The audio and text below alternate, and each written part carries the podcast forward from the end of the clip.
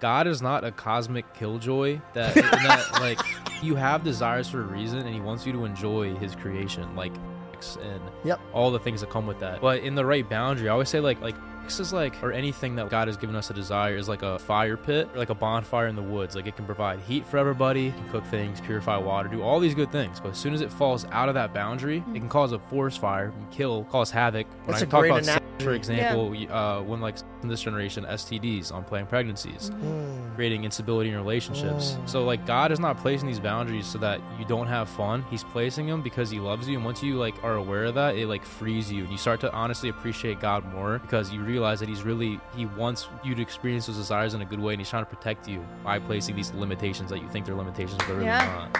That was You know beautiful. what I mean? That's awesome. Yeah, that's- What's up, guys? Welcome back. Oh man, Th- this episode is like not for everyone. It's gonna be the the spiritual. I can't say that. That's a Yeah, terrible way what? say. Yeah, yeah, Start no. again. Run it back, run it back. Here we go. Here we go. you just gotta you gotta tell them that we're gonna talk about like um drugs, money, and just so that you get them sucked in, and then then we end up witnessing to all of them. You know, we'll start there. Welcome back, guys. Uh, listen, I'm here with Alex Ebank. You bang. You- Eubank. I took a deep dive into your content, bro, and I'm I'm so excited because I feel like iron sharpens iron, right? Yeah. And I feel like you and I have this very big view on spiritual warfare. Mhm. And I feel like you kind of coast through life in obedience to the what the Bible, you know, kind of Yeah. instructs.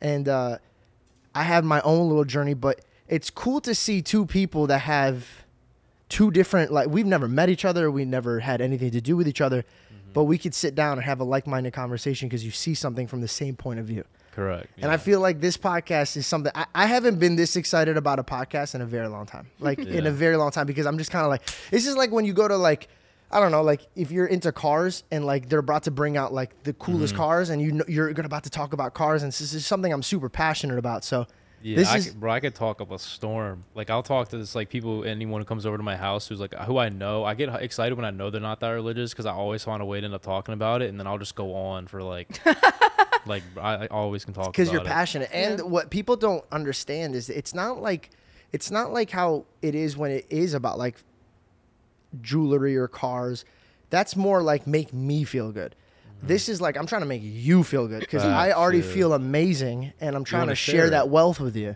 Yeah. but i want let's take a dive into your life and then we could kind of take these little sideway roads to Mhm. like what built up the man that you are today Cool. so uh before you got into this fitness was it fitness that kind of helped you get into this journey or was it like Um. So me and my dad are very close. My dad's like everything I want to be. So we. So I always grew up in like a Christian house household, but I never like understood what like an intimate relationship with Christ was. Yeah. And so um, I went through like a lot of like spiritual, mental battles. Um, when I was like 18 and 19, I like really was going through it. I was having like the worst derealization, um, depression, and it like really made me feel like done with life. and I went down that like that rabbit hole of like trying to like find what could help save me. Um, Yeah. and I was taking I was taking like anxiety meds back then, and it like was all making it worse. And then I started listening to worship band-aid on a music. bullet wound Yeah. Yeah, started listening to like worship music on my way to school. Um, I play guitar a bit and I like would sing a little bit, so I would like just go in my dad's um bathroom when he wasn't home and I'll play worship music. and I started like feeling a like sort of it was like the Holy Spirit. I started feeling like a presence of something. You know what I mean? So I started like diving deep into it. I'm a very logical person, so I needed like to have um like proof for like faith. Hmm. You know what I mean? Like I always like called myself a Christian, but I didn't like, like really believe it. And if anybody like was to dissect my faith, I probably would, you know, fail. It was very weak. It was on like a weak foundation. You know, if I had like a um, non-believer come up to me and start asking me questions, I probably would fall apart and be like, you know what I mean? So like I went on a journey to try and like find out if it was true or not through looking into like Jesus of Nazareth as a historical figure. Um, because I like had like uh, like the reason why I started doing that again, I kind of skipped over that, but I was like I was like done with life. I was like suicidal. I was like I couldn't leave my house. I lost like weight because I every time I ate food, I would convince myself that I was gonna throw up, and I developed a fear of getting sick. And it was like a it was like a ripple effect. I would be like in my house and out of nowhere, I would just like think that life wasn't real. I'd have like an out of body experience, and I would Yeah. tweak out. I like literally could not leave my house. I would pull pull over on the side of the road, and I'd have to like dry heave. It was like literally I could not do anything. And I like I, I have these voice memos. I did like a life story video Um, and I watched these- this video. Yeah, I did too. Yeah. Yeah. I like I really voice enjoyed it. memos where I was saying, You were very opening about that, Mhm. like, and that's Yeah. uh, it was really raw. It was probably the most Yeah. raw thing I've ever seen when it comes It's to It's a great story, a great the way you told it. It was like you could really picture all the moments, and it was like short, sweet. You know. Mm-hmm. Yeah. And I, I like that, like, because I know that being vulnerable is so important. Because everybody just, especially as like men, like they teach you to kind of keep everything down and to not Mhm. really let it out. So seeing just like the response and comments on like that life story thing, like I could see how many kids were relating to and also going through like depression and having you know derealization anxiety. And um, all of them like asking like, "Yo, how'd you fix it?" Because I literally was like immobile. Like I could not. I was in like I got I got so bad. Like I think it was in 2019. Like I literally was like so done with it. That's why I would make the voice memos because I was like saying I did not want to live like that anymore because it just like was the it was just a shitty way to live. It was like 24 seven having panic attacks. I couldn't go out and get you know go to a restaurant with my dad or anything because I'd get a panic attack. I had to go to an amb- get an ambulance one time. I convinced myself I was gonna die.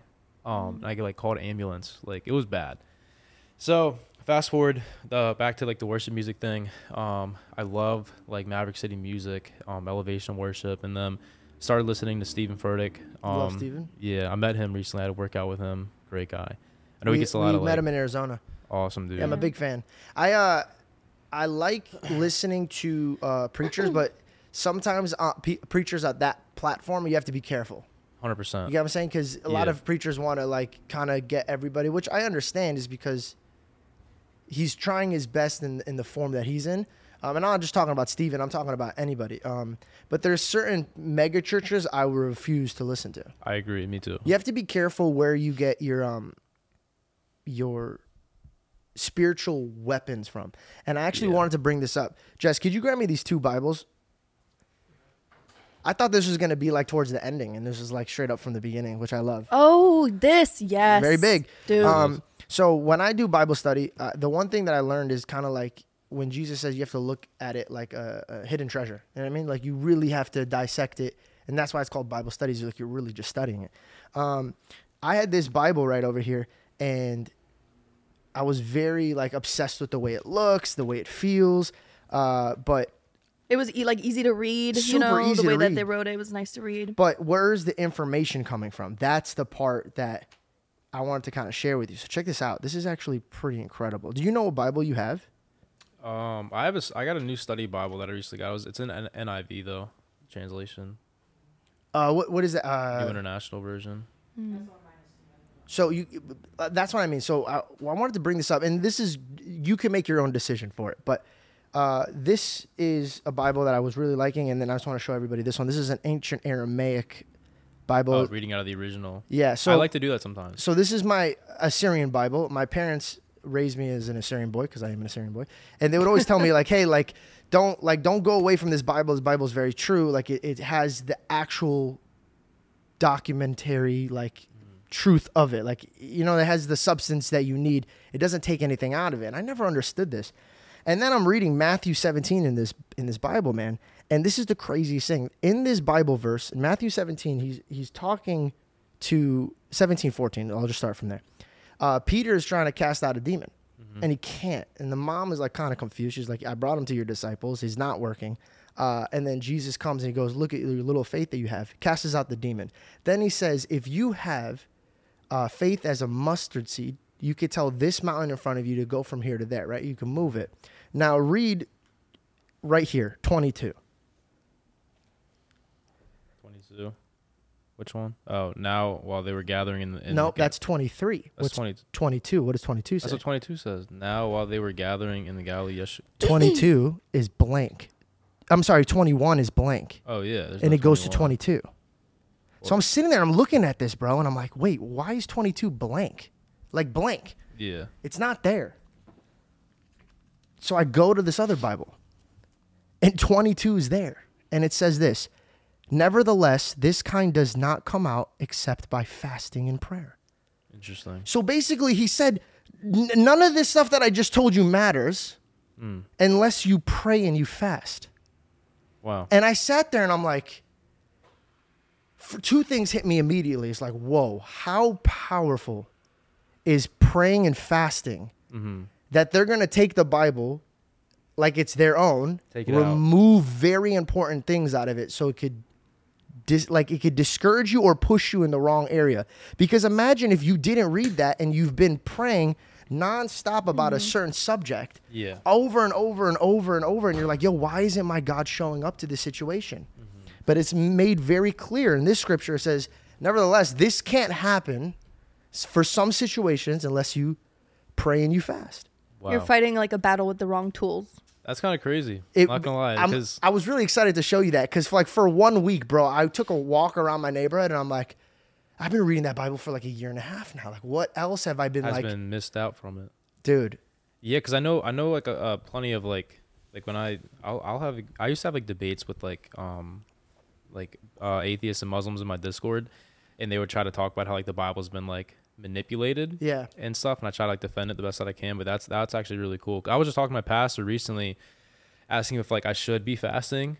Cause like I never like I always kind of felt like maybe I should try because like you're kind of like denying the flesh and Jesus did it so I should, like we should as well but I never saw like direct you know in the Bible telling you to I literally was like thinking about that recently so that's actually really you know Yeah, there was a situation. I was literally uh, talking to God about it because I've been praying about it and and just nonstop trying to be obedient to the word so I could figure out. I think of life as a video game. And when I get to this certain level, I think there's a certain devil, right? This is the little thing that I've been telling myself since I get. New level, new devil. So it's like, okay, I'm trying to understand how to, from wisdom, attack this situation. Is it out of love? Is it dusting my feet and leaving? Is it uh, uh, rebuking? What, like, what's the situation? So there was one thing that I could not get past. And I'm like, this is the first time this has ever like really truly happened to me. So I'm trying my best. I'm trying my best. I'm trying to do everything that I can. And finally I was like, God, you need to open my eyes and like help me figure this out. And I'm reading that Bible right there.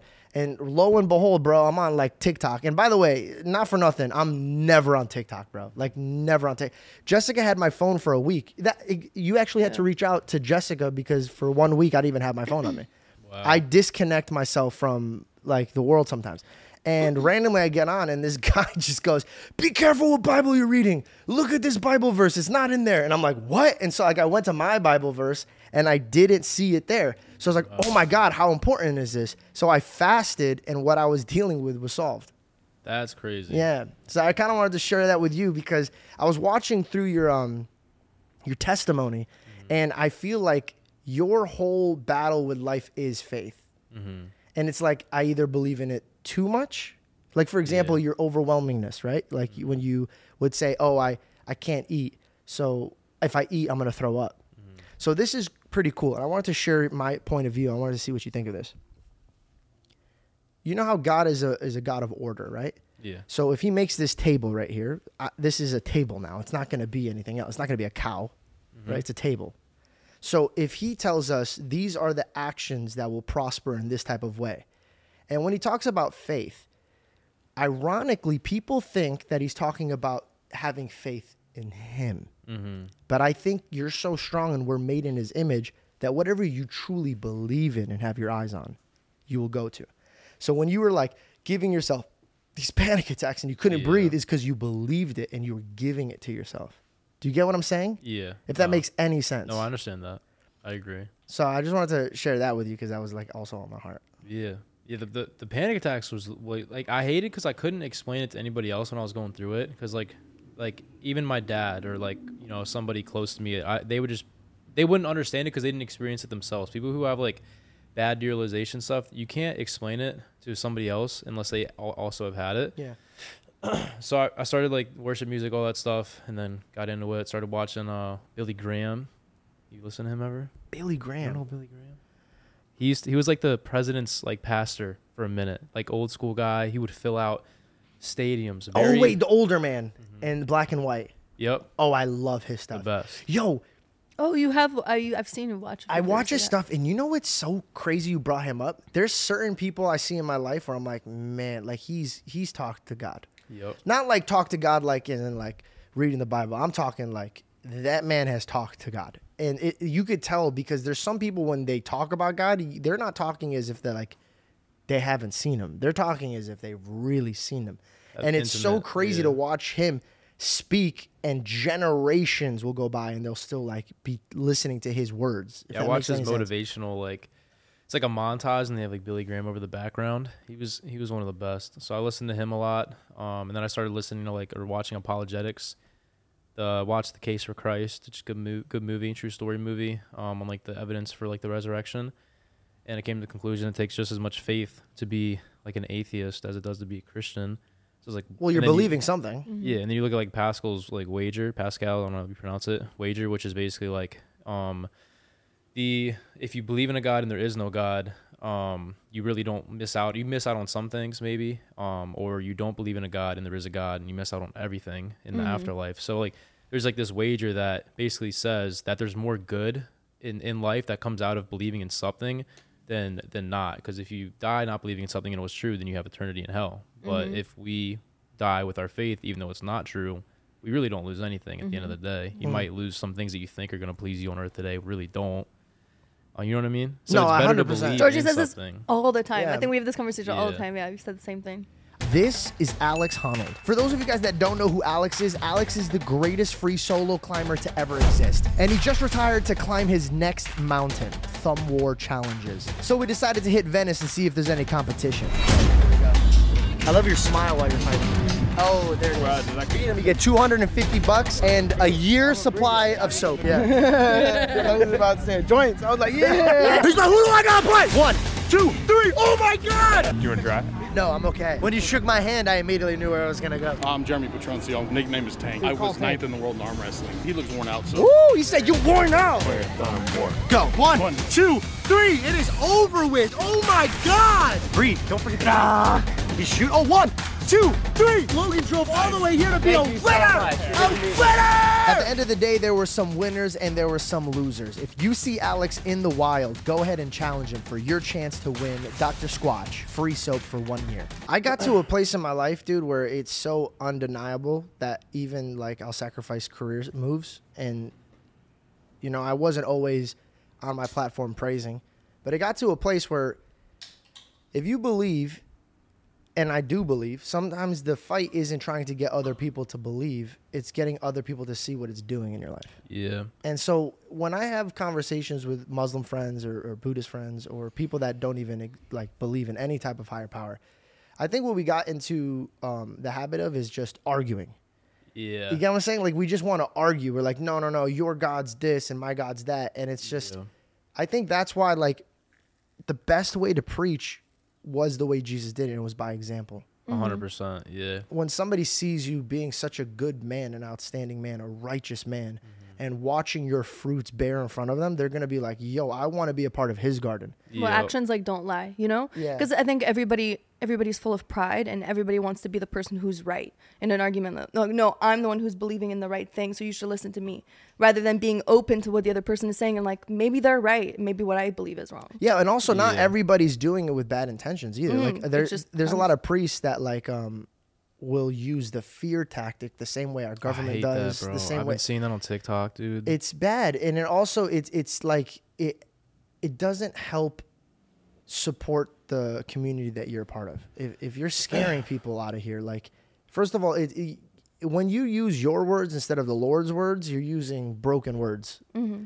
I- his is bulletproof. There's been people that try to go inside the bible and debunk it and like they just get baptized afterwards because they're like my god this is like it's a perfect thing. I can't break it down. It's tied with our history. That's why our calendars are banked off the bible. Like there's reasons why I choose to go off of his words and not mine because, bro, next week I could be learning more about myself or about him. And I'm like, oh my God, like I steered this person wrong. So when you're trying to come at it from a pride, like, oh, I know what I'm talking about, you don't know what you're talking about, it, it, it you're only working with Satan because Satan knows the Bible better than you. So he's going to let you try to fumble the wrong words. Yeah, I, I hate the whole fear tactic thing because, like, I always I like say like Jesus didn't teach like that first off, and then I just started reading. I'm almost done with it. It's a book. It's called Awe of God by John Bevere. He's like a good pastor. Um, and it kind of goes over the having a fear of God, but not in that type of fear. It's a fear that's like a wholesome, holy fear that draws you towards rather than scare you away. It's like a awe and a reverence for a creator, but it's like a thing, like a fear that casts out all other fear. Does that make sense? Well, okay, so There's it, like it are you, are- it. so It's you're trying good. to talk about the fear of God. Yeah. Like so I explain this to people all the time. Fear of God is not like, well, I mean, dude, the, it says the man who goes into heaven is a man who fears God, right? So you can't Right. deny it. So we have to like explain it in a way where people are like, well, I don't want to be underneath a ruler that's making me scared. Yeah. It's not that. Regardless of how you feel about God or don't you don't believe in God, you're gonna fear something. Mm-hmm. So my thing is, I'd rather fear God and then fear nothing else Yep. than not fear God and fear everything else in It's my life. It's a good life. way to put it. Do you get what I'm saying? So, That's a good way to put And it. also, here's another thing: you love your dad, right? Yeah. Would you be scared of disappointing him? Yeah, that's this is I Yeah. literally did a podcast on my like talking about this. So you would fear that Yeah. when your friends around you in high school were doing drugs and they were going and partying, like you were saying in your little doc. The reason why you didn't go out there wasn't because you were uh, scared of like taking the drugs or having a good time or didn't getting laid. No one's scared of that, bro. They're scared of seeing your face on your father when he's like, "Why would you?" Put me in a position that you know what I used to always think. My mom used to sit me down and she goes, "Don't let me be one of those mothers that get a phone call Mm-hmm. saying your son's dead at a party." Don't let the rest of my life go nowhere because you couldn't call me. Just call me. If you need, I'll grab you. I don't care if you're drunk or if you're high, just call me. Yeah. And that fear took over my life because I was so scared that somebody would knock on my mom and dad's door and they would fall at their knees because I made a bad decision that it scared me to not do drugs when I was growing up. Yeah. So you're going to fear something. It might as well be something that's going to be beneficial for you. Yeah. Why not fear God? You get what I'm saying? Yeah, I did. I did a um.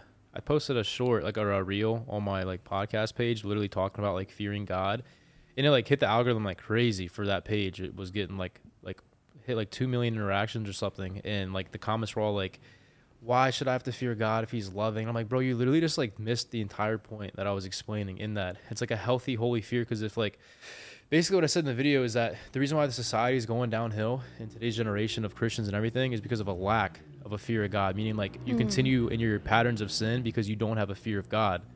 Like if you actually do, you'll break those patterns. And I I think am gonna get grilled for saying this, but congratulations, you guys took God out of your school because you didn't want them praying in school, and now they're praying on your children. Yeah. Yeah, that's facts. Sorry to say it, like, your children are the ones to go, bro. Look what they're installing in nowadays youth. You know what I'm saying? Like, it got to a place where anytime you want to remove God out of su- such a situation, like you're removing the light out of it. So, dude, do your do yourself a favor. Just at least do your homework on how it feels. You know what I mean? Like a lot of people don't like to reflect. They don't like to implement something and see how it works in their life. And uh, I, I'm just so tired of people blaming God when they're the ones pushing him out of the equation. I'm like, dude, you can't blame God anymore. You guys Yeah. took him out. This is the sad part, and this is the truth about Christians. We do feel that power of God because we're in it, and sometimes we like to hold His might and smite other people in our way, and that's crazy because that's not our journey. Our Yeah. journey is to show them His might, not use it to smite other people. Yeah. I wish more Christians thought like that because Christians are some of the most judgmental people, and it ruins people's Because they're faith. hurt Yeah. and they're broken. Especially, especially in the Catholic Because- Church, I've seen a lot. because they're hurt and they're broken, bro. Like I, I went through this whole thing with my mom because my my Assyrian church does things where I'm like, yo, that shouldn't be done. This shouldn't be done. Blah blah blah. This this, this and that. And bro, like the more and more I grew in my faith, the more I was like, okay, I could kind of understand it. And before I came at it in such a disrespectful way, I'll give you, uh, I'll give you like a, a, a very personal thing. Me and my mom were going back and forth on like saints, Okay. and like, hey, like I don't think we should be fasting for saints. I think that's totally wrong. I don't think Peter would be appreciative if we're dedicating a day to fast in His name, when it's really just about God. So we went back and forth, and me and my mom would only yell at each other at the top of our lungs when we're talking about God. Yeah. And I, I could not understand this. And, and one day I got on my knees and I was sobbing because I was like, okay, dude, I love my parents so much. I got a place next to them, next, ne- literally like, oh, street down, because I love spending time with them.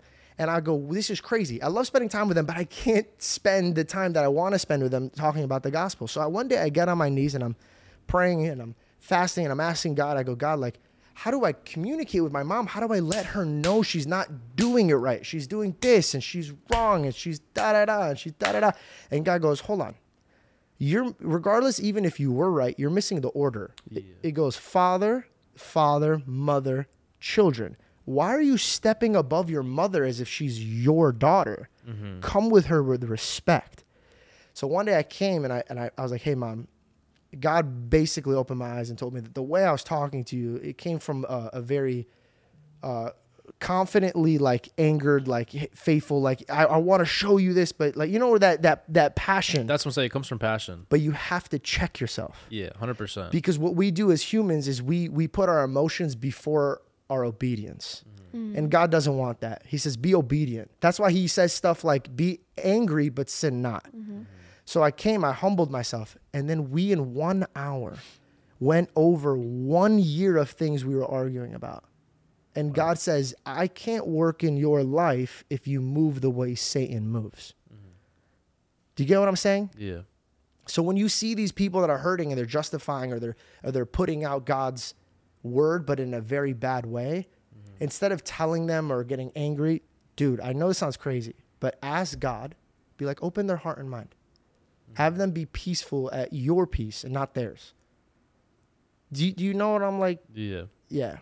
You should be a pastor, bro. You're really good at. You're like you remind me of my pastor. The way like when I talk about things, like you really dissect it well. I- In a way that's, like, but you also do too that, that that reflecting that that thing where i could see it in you where you like you breathe because i could see in your brains rapidly moving and you're Mm-hmm. seeing so many things but what you're not doing is believing that this is like this is something that you need to be reflecting on Yeah. and i could see it's overwhelming you Mm-hmm. I, you know what I told my friends and my sister here? I said, I got to look at you in the face and tell you one thing that's going to devastate you, but it might change your life. You need to be scared. Like, you- you're, you need to be okay with dying. Yeah. You need to be okay with it, bro. I've, I've been like thinking about that recently because I hate flying, and when I found out I had to come out here again, I was like, mm.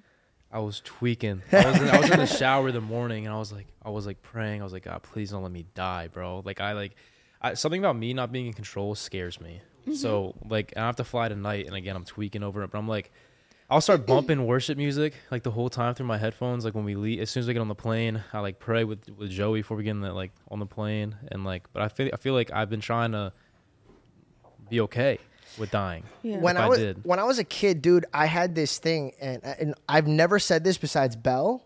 My sister and my mom knows it. These are the only three people that know this. I was a kid. I was like the sixth grade, maybe fifth grade, and I kept having visions of me getting massively murdered, bro. Like like Really? viciously murdered. But when I was older and I was already in the light, and it was only because I spoke the word of God in my media, and so I was like really scared. So in the fifth or sixth grade, I went up to my mom and I go, "Mom, like I fully like it, I prayed about it, and I was like, God, I'm tired of this." And God put this peace in my heart, and He says, "Well, if you die, where do you go?" And I go, "Okay, I'll go with you." So like, shouldn't really be worried, and that's the biggest problem. Mm-hmm. So I go, "Okay, well, He's already conquered death." So I walked up to my mom in the fifth or sixth grade, and I go, "Mom, I'm gonna die at a young age, but I want you to be completely okay with it." And she started sobbing her, straight into her face. is I was in like, fifth grade. Can you imagine your child walking up to you and saying that? I would, fall. I don't know. So so weirdly enough, I had a weird like I had a weird childhood. I had a like a really close relationship with God ever since the very third grade, like very close. I would go to church by myself and talk to him in the parking lot, like not like he would form in front of me, but I would just sit there and talk out loud as if he could hear me. And so this is one of the times I came home. I was like, "Mom, I'm gonna die at a young age, but you got to be okay with it. It's in His will." And then I didn't know, but to realize that, bro, that of course, okay. So as much as you know your purpose, the devil knows it better than you. Yeah. So what is he going to do? He's going to have you be scared of life so you can't move in life. So if I break the chains of death, like, okay, dude, I don't care if I die or not. I'm going to go on my podcast and talk about God. I don't care about the views. I don't care about me dying in a car accident or a plane because I know you exist. I know what's going to happen in my life. I know what's going to happen to my soul. Boom.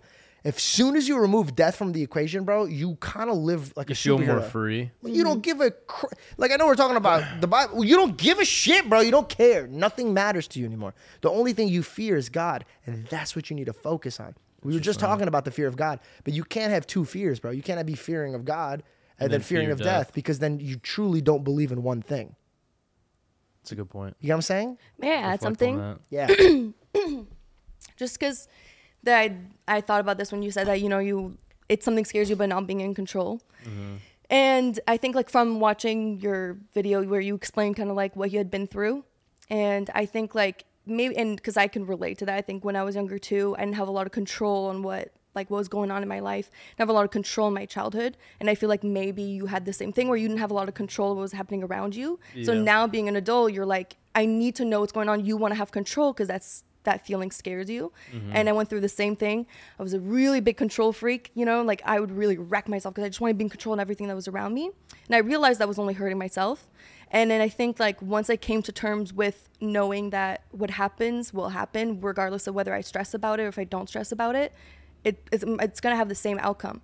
So while I'm in this moment, rather than just stressing this moment, not enjoying this moment, giving myself anxiety, I know that it's going to be fine because it's already in God's will and God has me and I have faith in that. And so rather than ruining my moment right now, I'm going to enjoy it because I know that when I like leave or when I land from the plane, the same thing will have happened whether I stressed about it or not. Yeah, no, that's a good point. I think, I mean, I'm happy to bring that up because, like, I had, I had a pretty bad childhood. Like, I, I was blessed in terms of, like, I didn't have to worry about money or anything. Like, my dad always made good money. But in terms of, like, being an only child and my, my parents' relationship was, like, we, they, had- it was like a divorce that lasted, like, four years of just, like, saw a lot, and heard a lot of stuff that I shouldn't have at, like, a very young age. And I was, like, extremely just I'm sorry I isolated. had to deal with that, bro. Yeah, I mean, I'm I'm happy because again, I don't think I'd be here if I didn't go through that. Yeah. Um, but it was like a lot of uh like isolation, um, being like an only child going through that, and then um, I think that's like I don't know, that's like definitely, it's still I'm still obviously being molded and transformed through Christ and stuff like that, but it definitely still has a wearing on me, especially when I find myself um focusing too much on like business, social media, and drawing away from God. I feel it always like it gets worse again. Like it comes back, and I could see it in more things, and then I have to like kind of reevaluate. And one of the reasons why I did I started my little it's not even a podcast. It's literally just me talking to a camera, and I literally was saying in the last one I use it as a therapy session now. I say the things to the camera that I'm trying to tell other, other people, but I'm I'm trying to tell to myself. You know what I mean? And I'm aware of that. Also, two things. I'm glad I brought up that faith thing where you have to pray and, and fast I, I- yeah, I because I, need feel to. like this might be the thing that you can't do on your own. And there's Yeah. always going to be one thing you can't do on your own because then you could see God's mercy on us, right? Mm-hmm. Man, for 15 years of my life, I've been dealing with this. And then one time I pray and fast, it's gone. Then you're like, you really have a testimony. yeah, And then two, you got to be careful on what you say.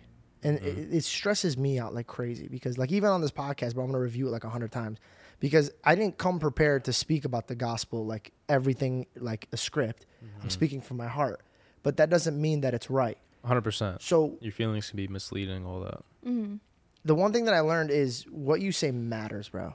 Yeah. I- I- in the Bible, it says, "Be careful of your tongue; it's like a sword." Right. Uh-huh. So, if you're saying stuff that could cut, you know, how people say it cuts deep. Mm-hmm. Sometimes it cuts too deep, right? So if you if you lead somebody because in the moment you're like, "Oh, I'm feeling this," but you got to remember you have a platform, which means you have a, a big power in your hand. So like, ju- I would just say, be careful on what you put out. I know it's a therapy session, but if it's a therapy session, there's a lot of things that you're learning and growing from. True. So what happens if one guy looks up to you, takes this information, As like puts it into word of- work, yeah. and then now he turns away from God completely because Mm-hmm. of you. Now, bro, this is something I stress about because I see all the comments like, how could he be a Christian when he does this, this, and that? So, but it's staying in my own lane. But the reason I brought it up is because it's really just for you. If you ever see people that are depressed or have anxiety, all the time they're saying, I'm anxious, I'm depressed. Mm-hmm. If you see people that are going to the gym or they're killing it, they're like, dude, I want to get a pump in. I, I feel healthy. I want to get. You're speaking it onto existence. You were made in God's image, and God created everything from his mouth. Yep. I was just listening to something about this the other day. I can't remember where, but I've, I've I've heard this type of. And now it probably was. It might have been you. Were you watching stuff on me to learn Yeah, it about you? might have been Same, because like, dude, because you're saying stuff. I was like, I've heard this, and I was like, wait, I just, Yeah. I just watched this. Uh, no, bro, I, I really, uh, I really appreciate your vulnerability, bro, because I want to bring, because I know your audience comes from you know bodybuilding and, and working out, so I want to use this reference in your life when it was really tough and hard. I want you to think of it kind of like how God was stretching you out like a muscle. When True. you when you are working out and you feel the next day that you're in a lot of pain, you Mm-hmm. kind of get excited because you know there's growth there. Correct. So when you look back at those moments in your life where there's a lot of pain, just remember God may have stretched you out a little bit because he knew your platform before you knew your platform. Yeah. So he's like, nah, nah, nah, this is my warrior. So I gotta I gotta bend him and and, and, and make sure he's he's versatile Ready for that. for the war. You get what I'm saying? Because it's, it's going to take a lot to put a lot of people on your shoulders. And dude, to turn on a camera and talk to 10 people, let alone 700, 800,000 people that were watching that vulnerable video you made. Yeah. I know millions of people would be like, "Nah, hang me, put me in the chair. I'm not doing that. I'd rather die than do that." Mm-hmm. That that's because you have nothing to lose anymore, bro. You you literally have gone Yeah. through the worst in your heart, and so I think all those times that you look back and you're like, "God, you know that was really hard." Celebrate those, dude, because they didn't beat you, bro. Hundred percent. That's what I try to like show other people, and that's like why I wanted to do that video. Is because like seeing where God brought me from there to like now, it's like you have to see that it's a miracle that that even happened. Like I'm trying to show people that like once I like put God first and like dove deep into it, like not saying that you're gonna become like prosperous or whatever by doing that. I mean, I think everybody's plan is different. God just happened to like bless me in you know certain ways, give me a platform. But um, I just want to show people like how that happened because like I was so like I really was about to off myself. It was bad. Are you scared of telling people that they're going to prosper ridiculously if they believe in God because you're scared that they're not going to prosper and they're like, "Oh, there's no God." I mean, I think just like I'm not gonna say like prosper maybe financially, but maybe in other aspects, they will. I'm telling you, bro, every aspect. Yeah. And I will confidently tell anybody, you want to be rich, give more. says in the Bible. I have been struggling with that. oh, really? Mm-hmm. I drove up to this guy. He's a billionaire. He lives in um, where San Diego? No, it's up by Temecula, but like in Outmore, right? No, no, San Diego. We drove up to San Diego. Regardless of where he's at, billionaire, super Christian dude. And I'm like, yo, is this selfish of me that I want this? Like, I want all this success and Like a wealth. nice and he goes, what is wrong with wanting the best? And I go, well, how do I get here? And he's like, give. And I go, what does that mean? He goes, you want to be rich? Give. Bro, I swear to God. In the Bible, you will read, how many times do people say, don't test God? A lot, Do you know there's a Bible verse where it says, test God? really. Yeah, dude. How crazy is that? And hmm. you're like, what? And this is the best part. I know there's some stingy dork out there that's like, I don't believe in God, but I'll test them right now. Give. Give 10% of your money away to somebody else secretly. Let me give you an example. This hand shall not know what this Yeah. hand gives. Okay. So if you give and you give not in your own honor, but in his honor. So when you give, you say, hey, this isn't for me. I just want to let you know God loves you. And God watches you on earth dispersing his wealth that he gave to you to other people. I promise you, you're going to be wealthy. I promise you, it's a fact. And I'll tell you why. It happened to me.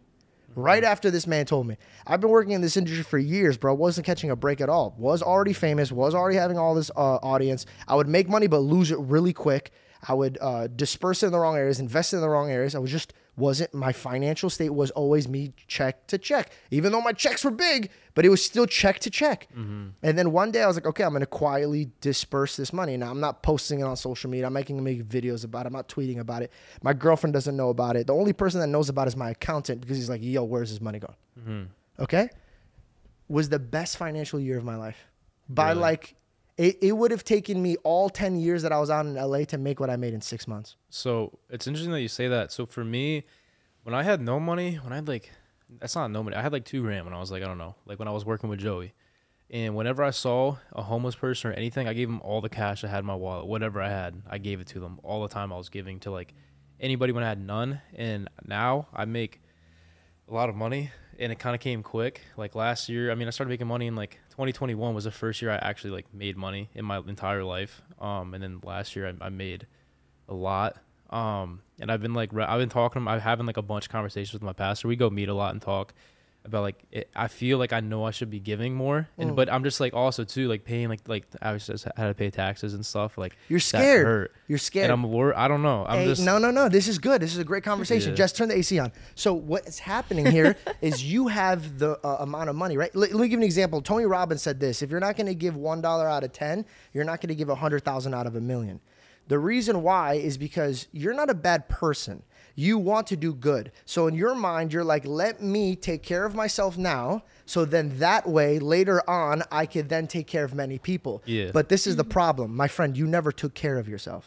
yeah. God took care of you. Correct. So for you to stand before your mother and be like, no, no, no, I got this. Let me figure out how to do this. God's like, whoa, whoa, whoa. What happened to our partnership? Mm-hmm. You were blessed because I gave you the ability to be opening these doors and Mm-hmm. doing all this stuff. So for you to be like, well, if I give this out now, what happens if I don't get it after? God's like, what? What are you talking about? You shouldn't even had it in the first place. But Yeah, yet you still steward of it. You still fear it.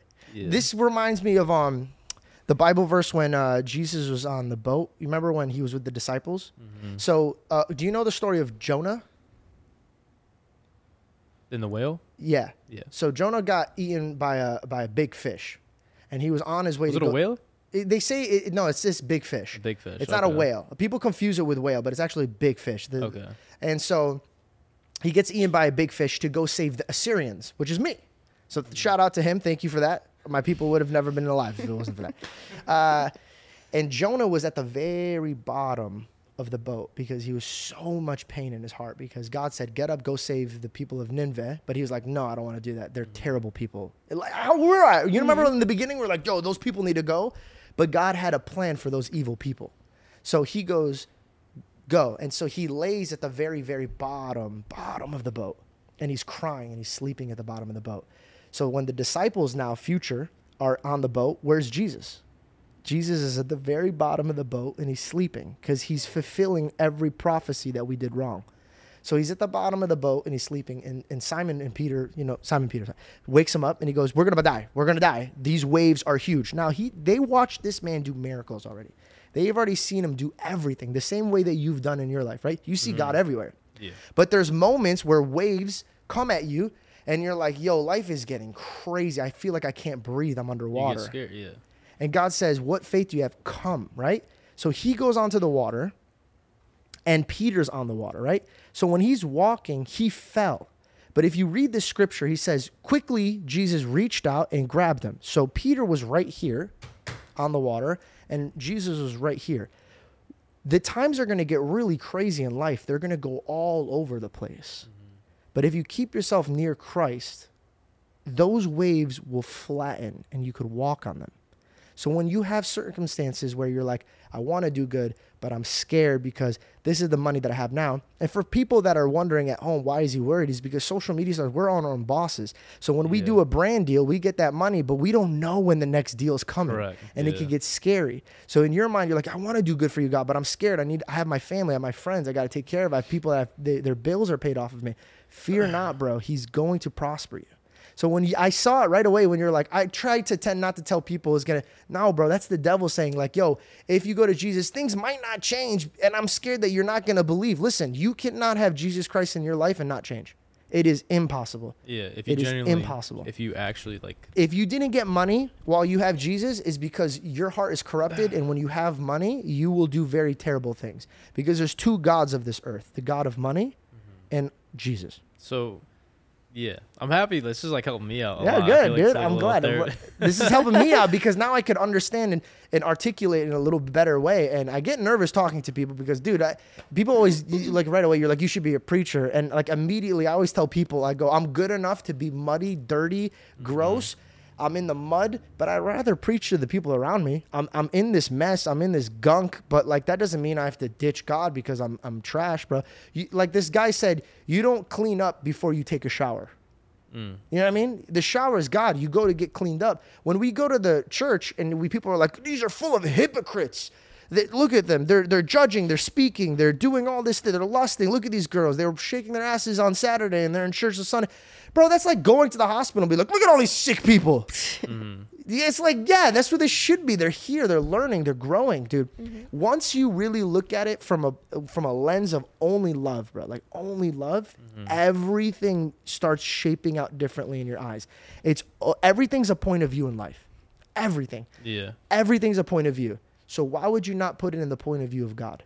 So when you're Yeah. arguing with somebody or if you're scared of giving financially, if you just take a second to be like, okay, how would my God see this? Mm-hmm. You know you would see it differently. You know that if you were in a room and there was a guy that's bodybuilding now, he looks up to you, you're you're shoulder to shoulder, you guys are benching with each other, you're, you're, you're spotting him, and he looks you in your eyes, he goes, is my life going to change? Am I going to be tired of keeping up with these bills? Am, is my mom going to get healed of cancer? Am I doing this? And you're going to be like this. Uh, that's a lot of requests, bro. that's a lot of requests. Yeah. Yeah. But would you say that if God was in front of you? No. Nah, you'd be like, yo, the cancer is done, and trust me, everything that's in your heart and all those boxes you want to check, they're all going to be solved. Every single one of them. If you would like to try it, open up the Bible and read. I can't do it for you. But I'm not gonna lie and say like I'm not gonna get scared of telling these people, bro. This is like, you know what's so funny? People always always up to me and they dap me up and they go, "Dude, this is crazy. You have so much balls talking about God in front of everybody, bro." I like, yeah, all the time, right? And it's mm-hmm. the best feeling in the world. Thank you. But like, I, I laughed because I was like, yo, my career didn't even start properly until I started doing that. Mm. You know what I mean? Yeah. All these doors started flying open, bro. There's so many opportunities and situations that I have no business being a part of. It's because it wasn't me that did it. So how dare I tell somebody in front of me that yeah things are not going to change if you like I don't know man that's between you and God. No, I know it's because that's the one question that's going to separate him from actually following through the word of God Yeah. and not if the guy who he looks up to goes well I don't know if it's going to happen. The guy's going to be like I'm not spending every day reading the Bible. I hate reading. Yeah, yeah. You get what I'm saying? I got you. That's a good point. I love this podcast. Yeah. I really do, and I hope I'm not going crazy off of my tangents. I just like I Oh. said, like when it goes. I'm have, this- I'm loving this. This is I'm learning a lot. is there anything on your heart that you've been like kind of like sitting with? Like you're like, yo, I like. I, I think I'm happy you brought up the, the prayer, like the fasting and prayer. I feel like, bro, I move a million miles a minute. Like you can probably tell even now, like I'm, I'm always overwhelmed, especially when I'm traveling. That's why I like staying at home. But um, I've been, I definitely feel like I have to. So when you explain how you go about it, like how do you fast? Well, think about it fast as like a s- like a sacrifice. Mm-hmm. So how I think of it is this. And There- by the way, this is you're wait, sorry, sorry, sorry. this is actually great that you're getting to kind of go through how you see fasting, and because I find that some of the things that you don't like when you're becoming Christian, the first thing that's not available to you is how to pray properly and how to fast. You know what I mean? Yeah, and that's always gonna that's gonna be in a relationship. So I don't want everybody here who's listening to very much remember, I am just a boy in this silly little town called Hollywood, figuring it out. The best way to figure it out is having a relationship. Like when me and you started dating, I didn't know anything about you or how to really be with you or how to work with you or understand your your emotions or understand your things that you need in life um, until we went through trial and error. So I had to fail you a few times for me to really look you in the eyes and be like, I know I'm the right man for her. I'm good with her. right. You get what I'm saying? So Yeah. don't be afraid of like failing. Trust me, bro. I fail every day, Yeah. like multiple times. In Yeah, fact, yeah. there's probably something I said in this podcast where people are like, "Oh, do you know that's what kills me the most is when I watch back something I said and I'm like, oh, that's definitely not what I meant." Like, and I was like, "Oh no, I really didn't say it properly." Um, Wish you could do it again. I feel you. Nah, but I just move on. I just move on, bro. Like I'm not gonna sit here and dwell. I don't dwell, bro. I, again, everything is in his hands. So if I messed up, I literally think of him as like a little cute eraser, and it goes and he like fixes it, and I'm like, okay, cool, I'll move on. Mm-hmm. If I sit and dwell about it, then I don't trust him to fix it, and then now we're standing still. If I could just keep moving and know that he got me, but that doesn't mean I could go and sin. Mm. I'm just saying when I know I feel bad about something, don't feel bad. Move on. It's actually a, it's a sin to feel bad too much. I yeah. If you're if I you're talked to my pastor about that recently. I had that where I would dwell and I'd be like. I don't, I don't even deserve to speak about him. And and in a platform with yeah, I feel like I'm not worthy. Like why I don't see why these people should be watching me. I shouldn't even be talking about this because then I feel bad too because like a lot of people like will support me because of me being open about it and then I'm making money off of it and then I feel bad and I'm like I should I don't even deserve that. Mm. yeah, but you're not like think about how much more money you would be making if you were taking all these other brand deals that you shouldn't be taking, putting girls half naked in thumbnails. You know, there's a lot of ways we could be monetizing way more, but we're not. We're choosing not to. You're, try- you're trying to like make a difference. And something we had learned recently was that yeah, like who are you to to judge yourself and to or who are you to for to not forgive yourself and to keep hammering yourself about something when like God forgives you. You know what I mean? To a certain right? Like Oh, of course. Like God forgives you and so it's like who are you to Oh, not nice. forgive yourself? Nice. You know? I love this verse. Uh, And not a verse. That's just something I. was kinda- something that we I told. learned. I told you when you were going through this. Yeah, we learned I can remember we went over it. uh, She but- was she was dwelling over something that she already asked forgiveness for. Yeah. And by the way, it was nothing crazy. People It's do just that. When you really have the love of God in your heart, small things matter to you. For example, I'll be vulnerable. Masturbating is big to me. Yeah. Like if I watch porn, I like th- for three days will be very sad and I'm very like Correct. broken. Feel about it. dirty. Yeah, I just feel like I like who am I to go do this and then tell people not to do it? I just fell on my wagon. Correct. you know? Uh, bro, same Yeah. speaking. so fasting. what I said is this: if God sent His only Son to be crucified because He believed that you were worth forgiveness, mm. who do you think you are to save- even justify Yeah. that you're not? Yeah. You have no authority over that. Now you're just trying to go against His will. Correct. Now let me go back to fasting. How I see it is really cool. I always think of myself as a king and queen, right? Like when I talk to little girls or little boys, I go, "You're king, you're queen," and you have to you have to really know that, and you have to move that way. But in this moment, we're talking about God, right? So He is the King of Kings. So if I'm back in the day and I had a farm and I realized that there's certain type of people coming in and ripping my wheats out or like ruining my crops. Mm. And I can't handle this because there's too many of them. There's like a village amount of people. So I go to my king and I go, hey, I, I brought the best fruits from my garden. It's a sacrifice to you here. Could you please go take care of these situations that I cannot take care of? And the king goes, okay, I'll honor you. Go. Yeah. So this is what I think fasting is. When you give up something for God, you have to be very in your heart willing to know that you're you're coming at your most vulnerable state, bro.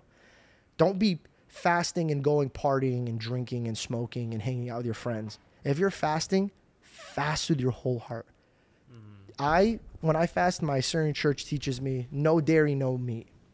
Fast yourself. So I did three days, no dairy, no meat. But you can eat other food.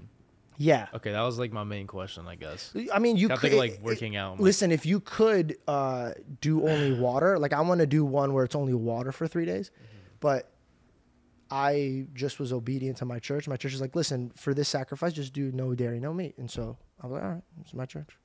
I mean, God's gonna take it to them if it's a problem. They're the ones told me. So I did no dairy, no meat. I fasted. Now, mind you, you could do other things. Like for example, if you're addicted to marijuana and you want to uh, fast from marijuana, but you remember, what you're, whatever you're giving the king, it's something you hold valuable to yourself. yourself. Do you get what I'm saying? You're not giving him like, hey, here's a water bottle. Like, like, Yeah, you know what I mean? Like, that you hate, like broccoli, you're like, I'll give up broccoli. God, listen, listen. Take the broccoli and get rid of the cancer. Okay, the guy's like, that's how it works. You got to give them something that is is very very big in your heart, Mm-hmm. and then when you're there, dude, like pray, be in His presence, A lot, yeah. Yeah, be in his presence. him, yeah. and uh, it's crazy. And you'll know this more than anything, bro. Do you know what Jesus' name was before it was Jesus? Before it was Jesus? Yeah. I just figured this out. And by the way, please comment section if somebody's like a Bible scholar, like correct me because this one I'm not one thousand percent. But check this idea. out. In the beginning was the Word, and the Word was with God, and Was God. God was the Word. Yeah. John, right? Yeah. So Jesus was the Word before he was. So like when people are like, "Well, it's easier because back in the day they had him," it's like, well, no, dude. He came as the Word first, then came as man, and then now he left you the Word. So you just don't want to pick up your Bible. That's your fault. You know what I mean? Like when people are like, I have a lot of friends in my life where they they will fight me on what the Bible says, but have never read the Bible. You know what I'm Yeah. done, done. Yeah. but it, it, to me it's it's just i don't understand. No i do understand. Okay i figured this is what i figured out. So tell me what you think about this. By the way they were like an hour in and i've definitely rambled. Either people love or hate this episode. Uh, but i don't care because i love it. I found this to be true in my heart. God doesn't send a guardian angel to deliver you what you're praying about god i want a better physique he doesn't come down with a magic wand and bless you with a better physique Yeah. what he gives you is his point of view, which is wisdom. And wisdom will bring to you the tools that could conquer what you want to get done.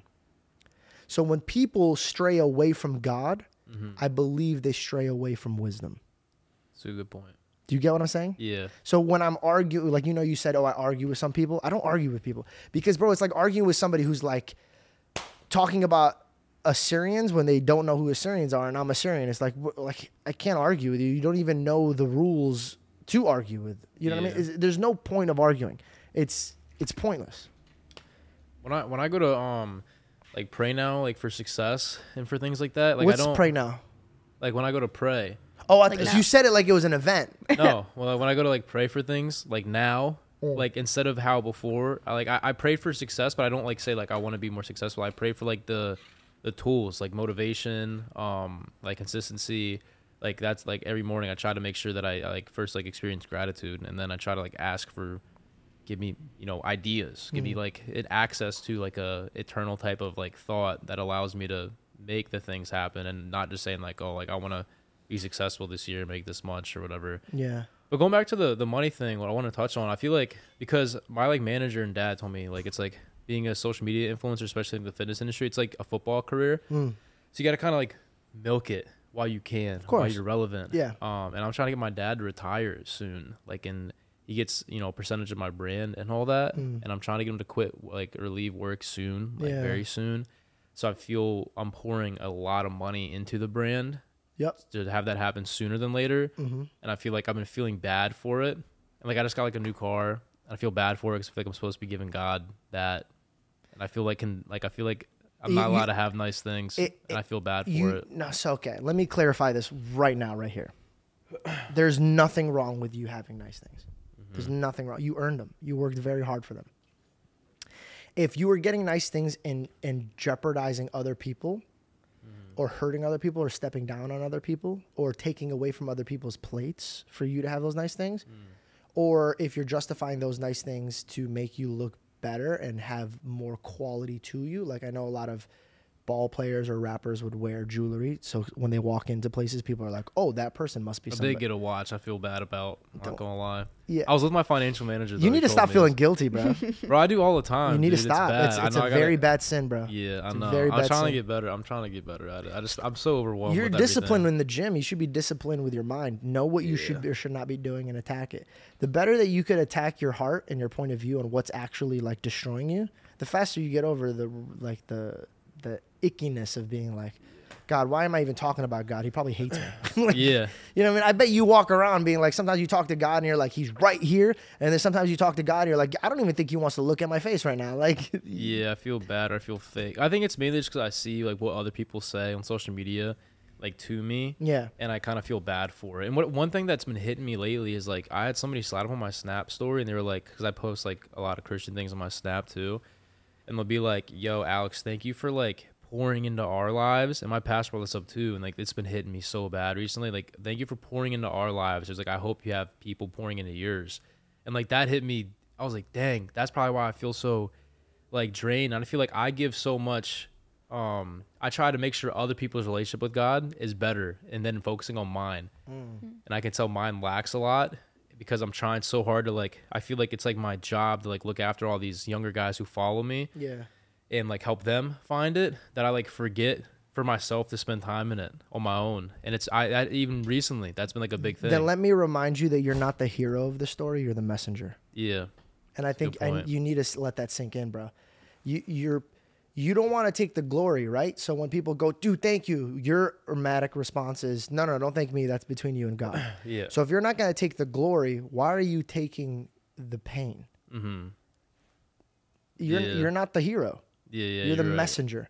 So if you feel like your cup is not, is being empty, then you need to do what I do. When I got to a certain level in my industry, that's when my hardest life came. Mm-hmm. And then God quickly reminded me, it's getting harder, so involve me a little bit more. So if you feel like your cup is empty, you're focusing so much on pouring other people's cups, you're not refilling your cup with God. Mm-hmm. So make sure you start your day with God. Don't get on your phone and looking at at your. Instagram and TikToks and people. By the way, like bro, like I say this a lot as a joke. It's like a little. I'm gonna get in trouble for saying this all the time. Somebody's gonna come after me. But you're the Apple phone, right? You know how it has a little bi- biting uh, Apple emoji, right? The theory is this: too much is in your hands, bro. Too much wisdom is in your hands. You shouldn't be like consistently doctoring yourself or trying to figure out what you should be doing all the time. It's okay to have other people chime in with the comment section, but they shouldn't be taking over who you are as a human. Yeah. Let me give you an example. There was this study that they put this bird in a cage where a snake was. And the bird, when they put it in, was freaking out. It was like flying around, hitting the cages, it was trying to get out. That was its first sign. Then all of a sudden it calmed down. Then the bird was just sitting there looking at the snake. Hmm. Then the bird got comfortable. And the bird got like this close to the snake. Okay. And then the snake just opens up its mouth. And the bird just hops in its mouth. And then the snake eats it. What's that showing you is whatever you have your eyes on is what you're going to be drawn near to. Mm. Sin is sin is described to be coming through you, not to you. So in the Bible, it never says sin's coming out like uh, is coming at you every single direction. No, no, no, no, no. You welcome sin in your life. So what are you putting your eyes and ears on? You say you bump Christian music, which is great, Yeah. but what are you absorbing when it comes to TikTok and Instagram? Look how people are always saying, "Oh, TikTok is dividing us. It's it, it's sent by Yeah. China and and and now we're divided." It might be true. Mm-hmm. It might be true, but also it's like who's taking the accountability on what you're watching? Correct. It, you no one's putting a gun to our heads being like, "Yo, watch these porn stars on a podcast talking about getting railed and then pop culture." Even though 90% of people on YouTube are watching that. And then they get uh, why isn't my relationship working? Because you're addicted to porn. Do you get what I'm saying? Like, that stuff's terrible. yeah, of course. That's why when people are like, "You hate women that are standing up for themselves and doing OnlyFans," no, I love those women more than their boyfriends and their agents and their managers, and I'll tell you why. Because when that girl's no longer beautiful, her boyfriend's out. When that girl's no longer profiting, uh, prof, uh, profiting off of her nudes, her manager's out, her agent's out, and she's left alone with the decisions that she made that she thought she made with people that loved her. But what really happened is people were trying to milk it, and so was she. She was trying to milk it for the opportunity. Now, this is for guys and girls. You take the easy way out, you're taking the easy, the quick way out too. You know what I'm mm. saying? So, what do you have your eyes on? No, don't worry about it. What do you have your eyes on? That's a very big thing. You know, they say in the Bible it says the eyes are like the windows to your soul or some stuff. Some, some like in this context, I don't know exactly verbatim what it is, but it's true, bro. When you're skiing down a mountain, what do they say? Don't stare at the trees. Don't concentrate on the trees. When you're bobbing through the trees, don't stare at the trees. Stare at the open ways. So your body goes to the open ways. If you stare at the tree, you focus on the tree, you hit the tree. Yeah. So I focus on whatever I truly feel like would be in his will. Yeah, my my pastor and I were talking the other day at dinner about um he basically told me that like uh we were I was trying to like talk to my manager trying to get him to like start talking to God and stuff like that, but we were saying how like basically once you make Jesus like your north star in life, like you start seeking the th- like you seek that, you may like stray away from it like time and time again, but um I feel like a lot of like Christians in today's generation, they don't have Jesus as a north star. They like, you know, claim to be Christian and whatnot, but they don't um they're not actively pursuing it. Once I started like making Jesus my north star and like having the fear and the healthy fear of the Lord and stuff like that, that's like um it's allowed me to break these like sinful patterns and and like or be aware of it more like because it's almost like that north star is like brightening mm. those parts of my life It's it's guiding you through that's life. yeah. I love so that. Like when you told me about that, I've been like, that's kind of really clicked with me, and I'm trying to make sure in every aspect of my life is Jesus my north star. You know what I mean? Am I still mm. pursuing after that, or is this thing that I'm gonna that I'm gonna go do or activity gonna you know take me off of that? So can I ask you a question? Yeah. Who is your supplier? Is it money or is it Jesus? Mm. Who is it? Well, like truly, Jesus. Truly. Yeah. So then when you said I want to set my father free in retirement, Mm-hmm. why are you depending on the money To do it. to do it? Yeah. So you're stopping you're doing the will of God, which is giving, Mm-hmm. because you want to give freedom to your father, but that freedom is not coming from you and your wealth. And I think it's going to keep prolonging. I don't know how long you've been on this journey, but I think God's going to prolong it. I think there's going to be bills you're going to have to pay. I, I think there's going to be situations you're going to have to dump mm-hmm. because God's like, no, I'm not going to bless you, blessing your father out because at the end of the day, mm-hmm. you're going to think it's you that did it. Because in your heart, when you buy that car, when you buy that watch, you're mm-hmm. like, okay, well, how do I have the money to do that, but I don't have the money to do that? Yeah. So I've been. Fe- that's why it's because I'm not giving. So you're like fighting that. yourself. So I feel like yeah. Was- for well, good. there, you know what Bible projects are? the, the YouTube, YouTube- channel. yeah. Yeah. Okay. There's this video that they created that I really loved, and basically they made it look like a wedding feast, and like when you're at a I've seen this. Yeah, I just want to explain it to them so they can hear. The, when you go to the feast and there's like, you know, there's like a bunch of endless meals and drinks. No one's worried about like, oh, I got to go get that pizza because I know it's gonna be gone, or like, mm. and then you're also not looking at this person to make sure he's not grabbing that pizza, Yeah. right? You're so worried about other people when the when the food count is low or the money count is low. It's like you start pocket watching people and like, you know what I'm saying? Like you start monitoring other people around you when you realize what you have. But if you have an endless source, then you just want to give it all away because it's endless. Correct. So the reason why you were projecting that way is because you didn't have an endless source at the time. Mm. And so now if these thoughts are still invading your head, bro, I'm telling you that fast and prayer might be like the push over the edge for you. Yeah, no, I probably will do that. I'll do it with I you, I was bro. just trying to think of like what exactly to, to fast because I still have to like lift. That's all. I was, I thought, like, that's why. God, honestly, listen, I listen, listen, God. I know, I know you want me to fast, but these games, bro, I was gonna. like, I was like, how am I gonna work out if I can't eat for three days? I'm like, I'm gonna literally turn into a twig. I feel like. That's what I, that's what I thought fasting. If I can fast, like if I can still eat something just to make me so I don't lose weight, yeah. then like I'm 100 percent like down. I got to You know what? We need to talk more because I feel like I just got to ask you very blunt questions and I'll like answer Yeah. what you're feeling. The- I'll just answer. Like, ready? Yeah. What's more important, your physical health or your spiritual, Spiritual. health? Okay, so what are we talking about here, bro? Like three days, four days of like taking off for like your. Yeah, yeah. No one, no one's gonna go to your YouTube channel and be like unsubscribe. Bro, like, I, I just, I, I'm just such a like I have like extreme OCD. That that's Yeah. where a lot of my anxiety and stuff stem from. interesting. And I'm very like I have to pro- like have progress and everything, and I'm extremely hard on myself. And it's like you ever heard of like like uh what is it? More money, more problems. Yeah, of like course. it's like, it's like that. It's like I keep trying to topple things on, and I feel like I have to keep doing more and more things, Mm. and it gets so overwhelming. And I feel like if I was to take away from any of those things or make it harder, then I'll just like fall apart. I don't know why. I'm just so hard on myself. If I don't if I don't post on YouTube three times a week, or if I'm like doing something I miss a post on Instagram in one day, You think everything's I, gonna fall apart? I freak out. so that's and your I'm faith, so hard bro. on myself. So you okay? So this you you your faith needs a little like Yeah, rejuvenation. hundred percent. it's it's basically if you're if you're feeling that if you fast for God, it's to take away from you, then your priorities are in the wrong place because Yeah. you're starting to you're you're telling me from your actions and what you your verbiage is telling me, you're telling me that you did all your success. So if I miss YouTube videos, then I'm gonna fail. But Mm-hmm. it's not your YouTube videos that made you successful. It's you know how many people make YouTube videos a day? Yeah, Yeah, Wow. millions, bro, millions. And so they didn't catch fire. So like when Mm. you when you say if I miss this, then I'm gonna fail. It's it's not fair to your partner who's like, yo, I'm I'm giving you all this opportunity. I'm giving you all this, and you can't even think about him as an actual human being. That's what I do. So when I'm Mm. in these meetings, or if I'm shooting something, or if I'm doing something, I literally have conversations with my team. But then I also have conversations with God.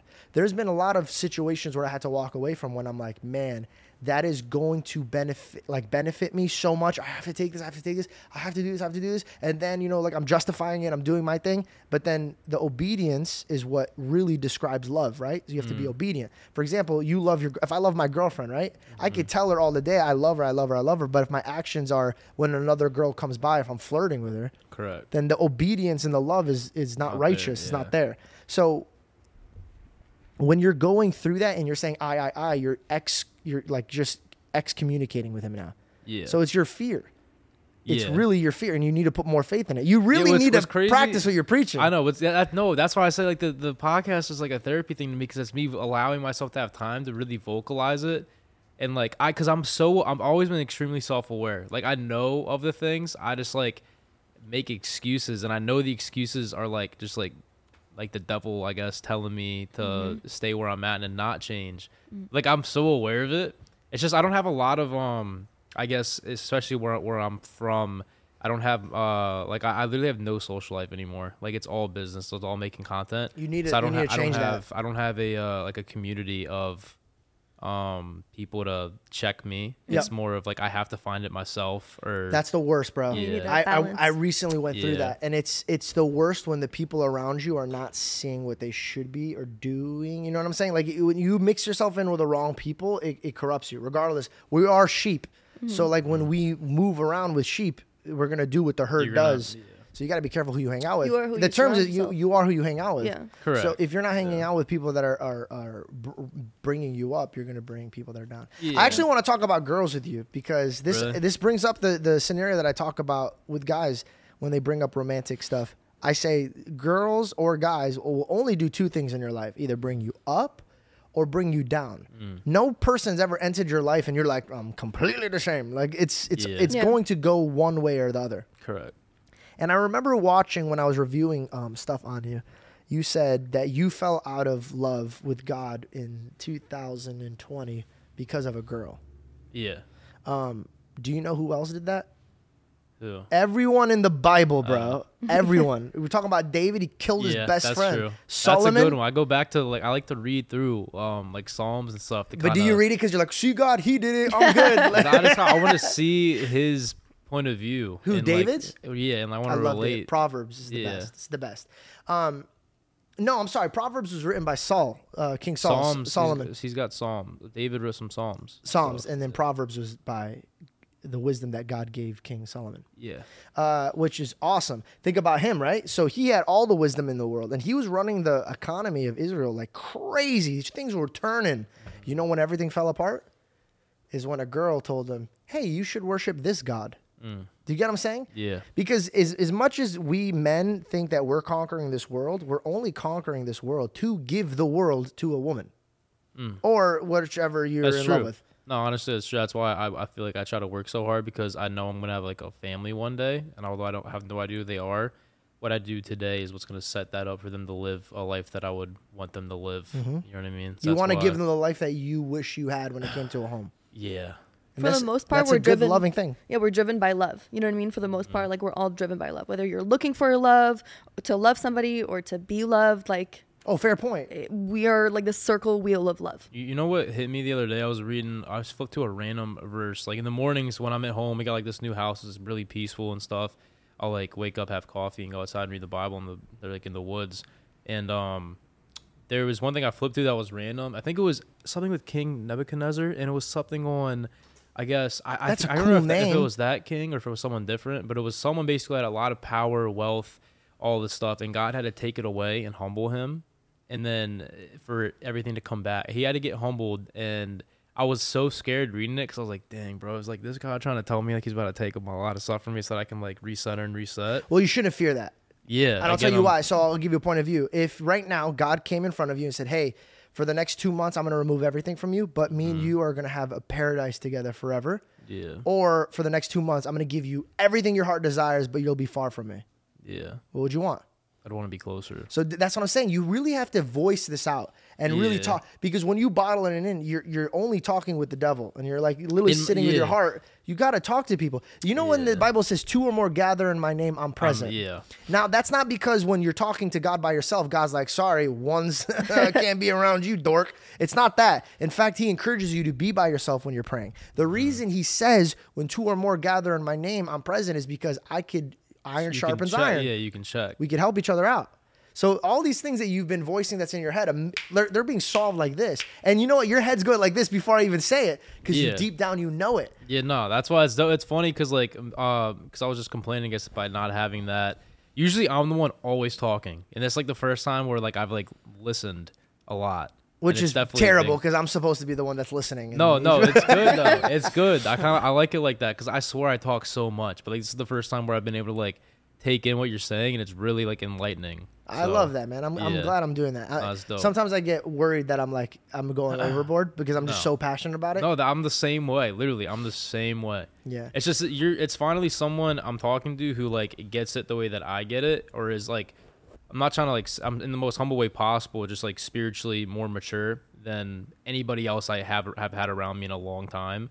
So it's allowing me to reveal things to you know mature my own spirituality because I when every room that I'm in for like the last like eight months has I've been the most and again in a humble way but spiritually mature so I have nobody uh, to learn from you know what I mean it's all mentors are big, bro. Me- Yeah. mentors are big. I have a ton. I was blessed with a mom that is just unbelievable when it comes. She's like just, just so sharp with it. So I, I picked up from her behaviors, Mm. um, and then, you know, throughout life, I was very quick to learn. Oh, he's doing really well. Let me learn from him. yeah And so, for example, stand up, Jo Koy. I didn't just go into it prideful, being like, "Oh, I know what I'm doing." I went, but it's also you got to be careful because you you become who your master is. So, like, if you're worshiping somebody who's who's reading a Bible that might not be the right Bible for you, yeah yeah it could be. It could I'm be gonna have to get one of them I'll give you that one. I'll get. I'll get myself another one. Um, I want to talk about the the girl part though. Like, Okay. So, because you know, this is this is a big situation for guys because guys are like, well, doesn't God want me to love somebody? Like, it, Yeah. it- and it, and it it's so crazy to say this, but it's like, no. When you watch these movies and they're like, oh, you're my other half. Sorry, buddy.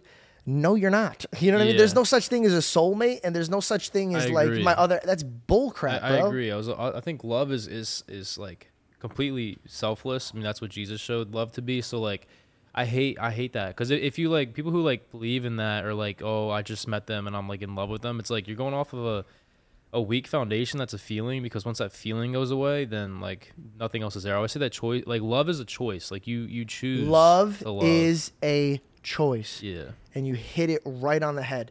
And a lot of people don't understand that because Mm-hmm. they think love is a feeling. Let me just give you some sex ed education. What you're feeling is lust. That's Correct. not love.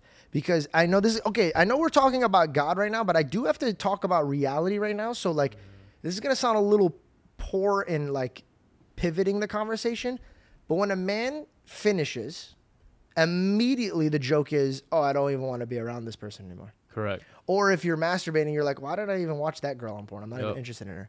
Which is crazy. That's lust. It's not love. Mm-hmm. Imagine if you have to bank all of your money on lust, which, by the way, a lot of people have. And it's not great. It doesn't turn out great.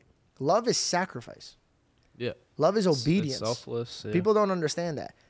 Um, but this generation especially. do you watch porn? No. When I did you quit porn? about two and a half, two and a half years ago, I think. Maybe th- maybe coming up on three, maybe three. Yeah, it was before I started social media, so maybe 2019, around when I was. Uh, before- I got baptized January 5th of 2020, so it was before that for sure because I didn't want to get baptized knowing I was gonna continue watching porn.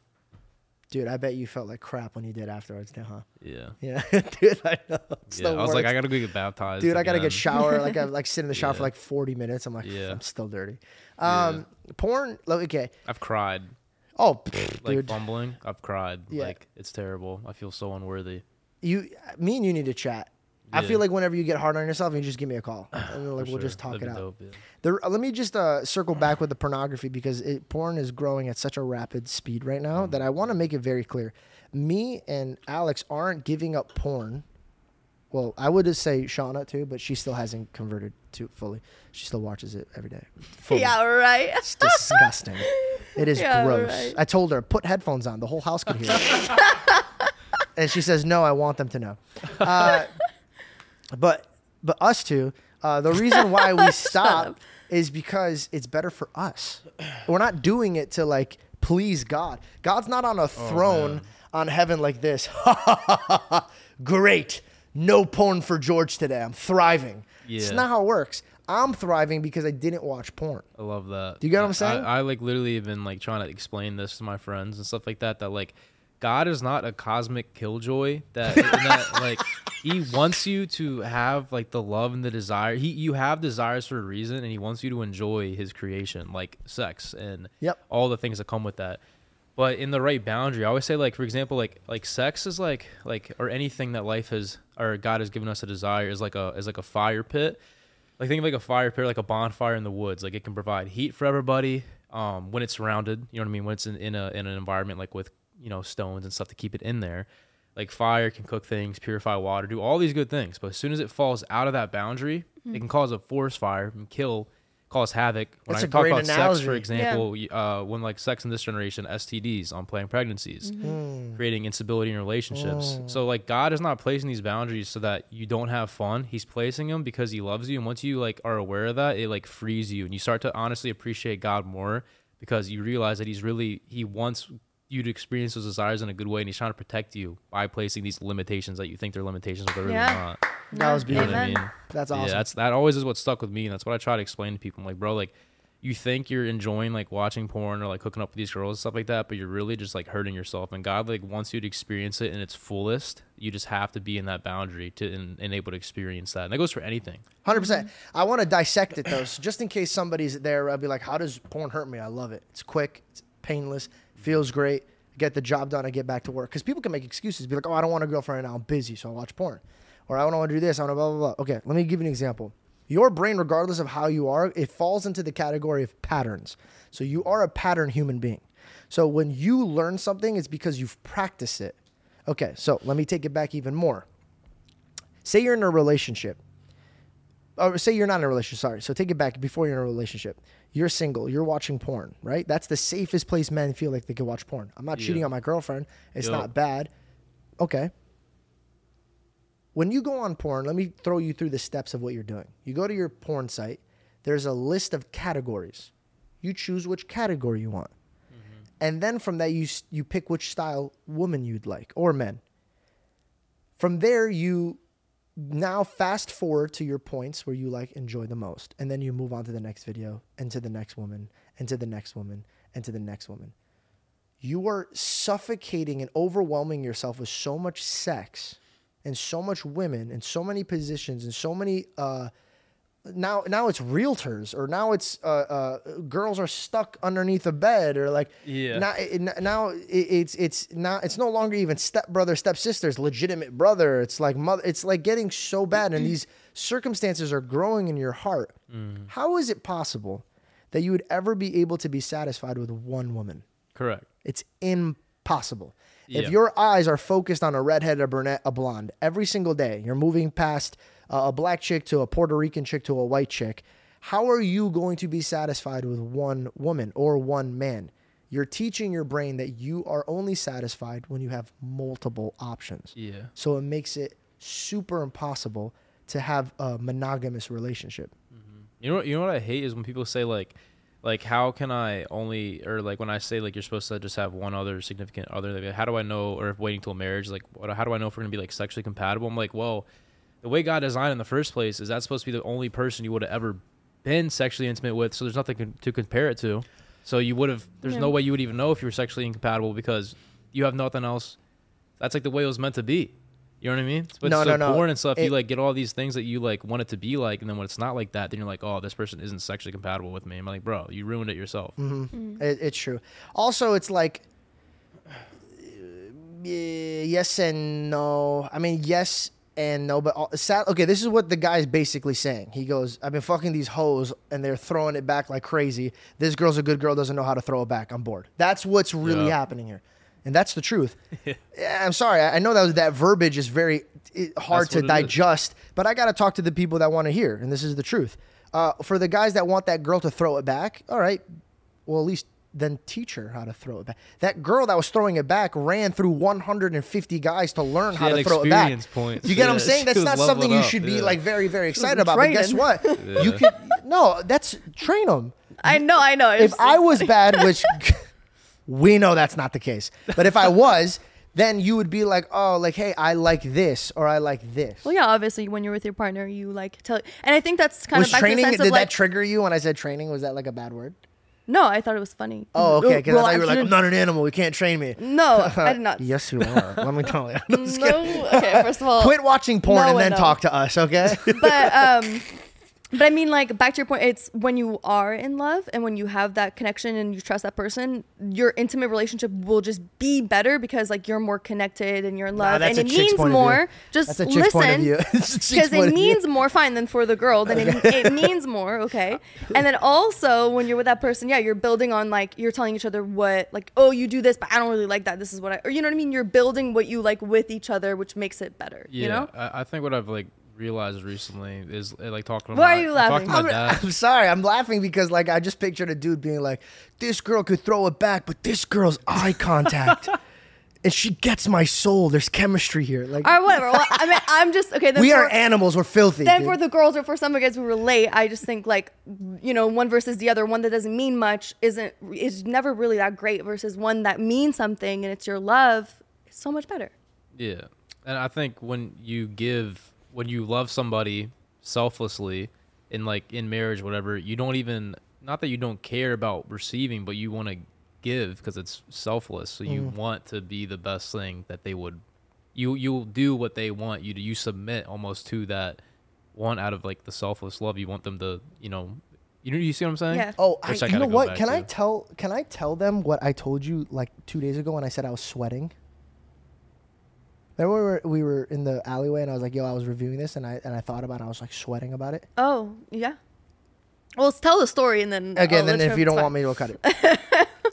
uh, when I, so I was always chasing like a successful avenue in my life. because I Yeah. wanted to show the world, like, listen, look, look at my art. Like people know of me. Like this was just this thing that I was chasing so much.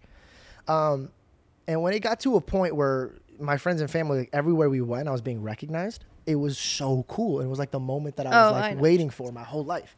And I was coming off a stage one time, and Reed was actually recording this situation, and I'm mic'd up. So like this is great. But two unbelievably gorgeous girls. Like I'm talking like in my dream this would happen. Mm-hmm. They're like, "Hey, we we have a hotel next door. We want to have a threesome with you." And I'm like, No. just fully bluntly like that. And I was like, "Wow, that's that's literally the thing that I've been dreaming about my whole life to do." Mm. This was like a year into our relationship, or like More. a year and a half Yeah. Like, like a year and a half into our relationship, and this is when the fireworks are like, you know, this is my girlfriend now. It's not no longer like when I see her, it's like, oh my god, it's that girl. Does she like me? Does she not Yep. like me? Yeah, I know what that like that beginning spark. So I sat there and everybody was giving me the advice of like, dude, like no offense, bro, but if I was in your shoes right now, I wouldn't be in a relationship, bro. You're young, you're like successful, and I was like, okay, cool. Then I'm looking up to my cousins, like older cousins, and they're Mm. like, dude, we love Bell. She's a great girl, but if it's meant to be, maybe we'd she'd come back. And I'm like, oh, okay, like yeah, maybe. And then I one would've. every single person was telling me, he's like, yeah, dude, no offense, but if I was you, if I was you, if I was you, if I was you, and all the advice was great, but I was like, all right, let me go back to the scripture. That's when I fell in love with David. Mm. And I'm like, oh, dude, I don't want to do that. So I wanted the heart of David. That's why I made the song called "Give Me the Heart of David." It was my- fire. It was good. Thank you so much. It was good. But the one thing that I said is like, I don't want to fall to lust. And I'm not gonna lie, bro. Like I was a dog growing up. So when me and my cousins were at the the mall, we would just always look at girls' butts or like boobs or like we're very sexually driven men. Yeah. And one day I asked God, I was like, God, I just, I, it, I want to honor Bell like it's your daughter. Like I can't, I can't be having these thoughts. My and, like, pastor brought this up to me. you know what I mean? Like I The don't, person you're with seem as God's daughter. Yeah. and and I want to, but it's hard, bro. It's hard when you have patterns of being this dog-like person, and I'm like, this is not fair to Bell. Like I shouldn't even be having these thoughts. And then my mom told me something that blew me away. She goes, "Those are thoughts, but what are your actions?" And I was like, "So I shouldn't feel guilty?" She goes, "You should only feel guilty of what your actions bring." So I told God, I go, God, I don't, I don't want to throw everything that me and Bell like had together, because I truly, in my heart, I feel like she's the one for me. And so we were going back and forth, going back and forth, and I and I went home and I told her, I said, Hey, I need you to pray with me. I'm having these really bad thoughts, and I was super vulnerable, and I let her know about it, Mhm. and we prayed together about it. And next thing you know, bro, I'm looking at the same type of women, but differently Yeah. very differently. The girls that are like thirst trapping online, I'm like, I see them from like a more heartbreaking point of view now. Mm-hmm. And so my vision's changed. And then a year goes by and now I'm no longer having these type of thoughts. I'm I'm I'm in a totally better place. That's good. And one day I was going through something when it came to like a certain type of friendship and I was I was having a meltdown. And I was having a panic attack and I'm sitting down and I'm sitting in like a fetal position because I'm like I just don't know what is the right decision that God wants me to make. And without even a beat, without anything, I feel a shoulder, like a hand on my shoulder, and Bell's reading me a scripture while I'm on my knees. Mm. And I look up, and I was the one that kind of opened her heart and mind to follow God a little bit more. Mm-hmm. And I'm looking back and watching this woman feed me what I need to be fed. And I just start crying because I was like, my God, he gave me so much wisdom to go past these, no disrespect, these hookers, these girls that are throwing their bodies around for money mm-hmm. and trying to ruin what God built here. Mm-hmm. And I just started sweating. I go, what if I would have made the wrong choice? Yeah. and listen to everybody that was around me being like, if I was you, if I was you, if I was you. Well, guess what? Not only do I have more than what I did back then, but when I look at this woman's eyes, I pray to God, I go, God, I want my kids to be more her than me. Wow. And I'm in such a good home right now.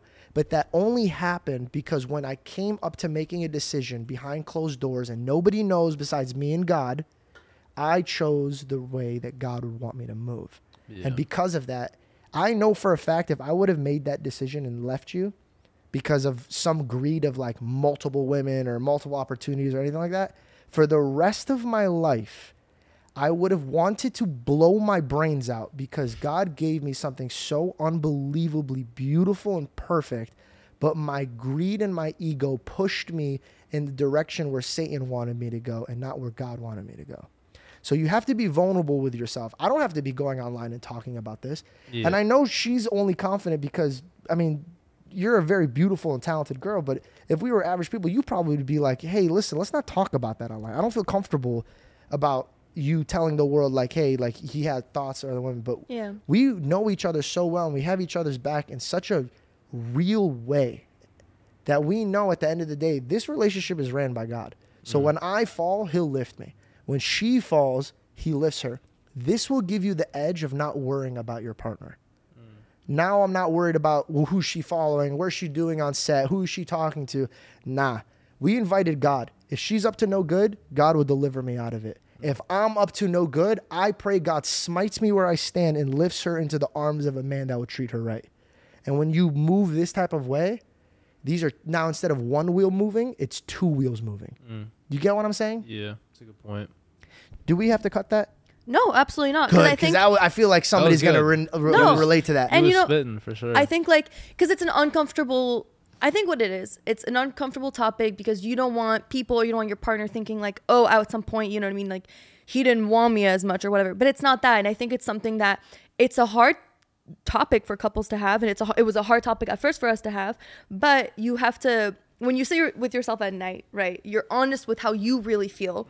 but sometimes you don't want to hurt you, the, your partner's feelings, right?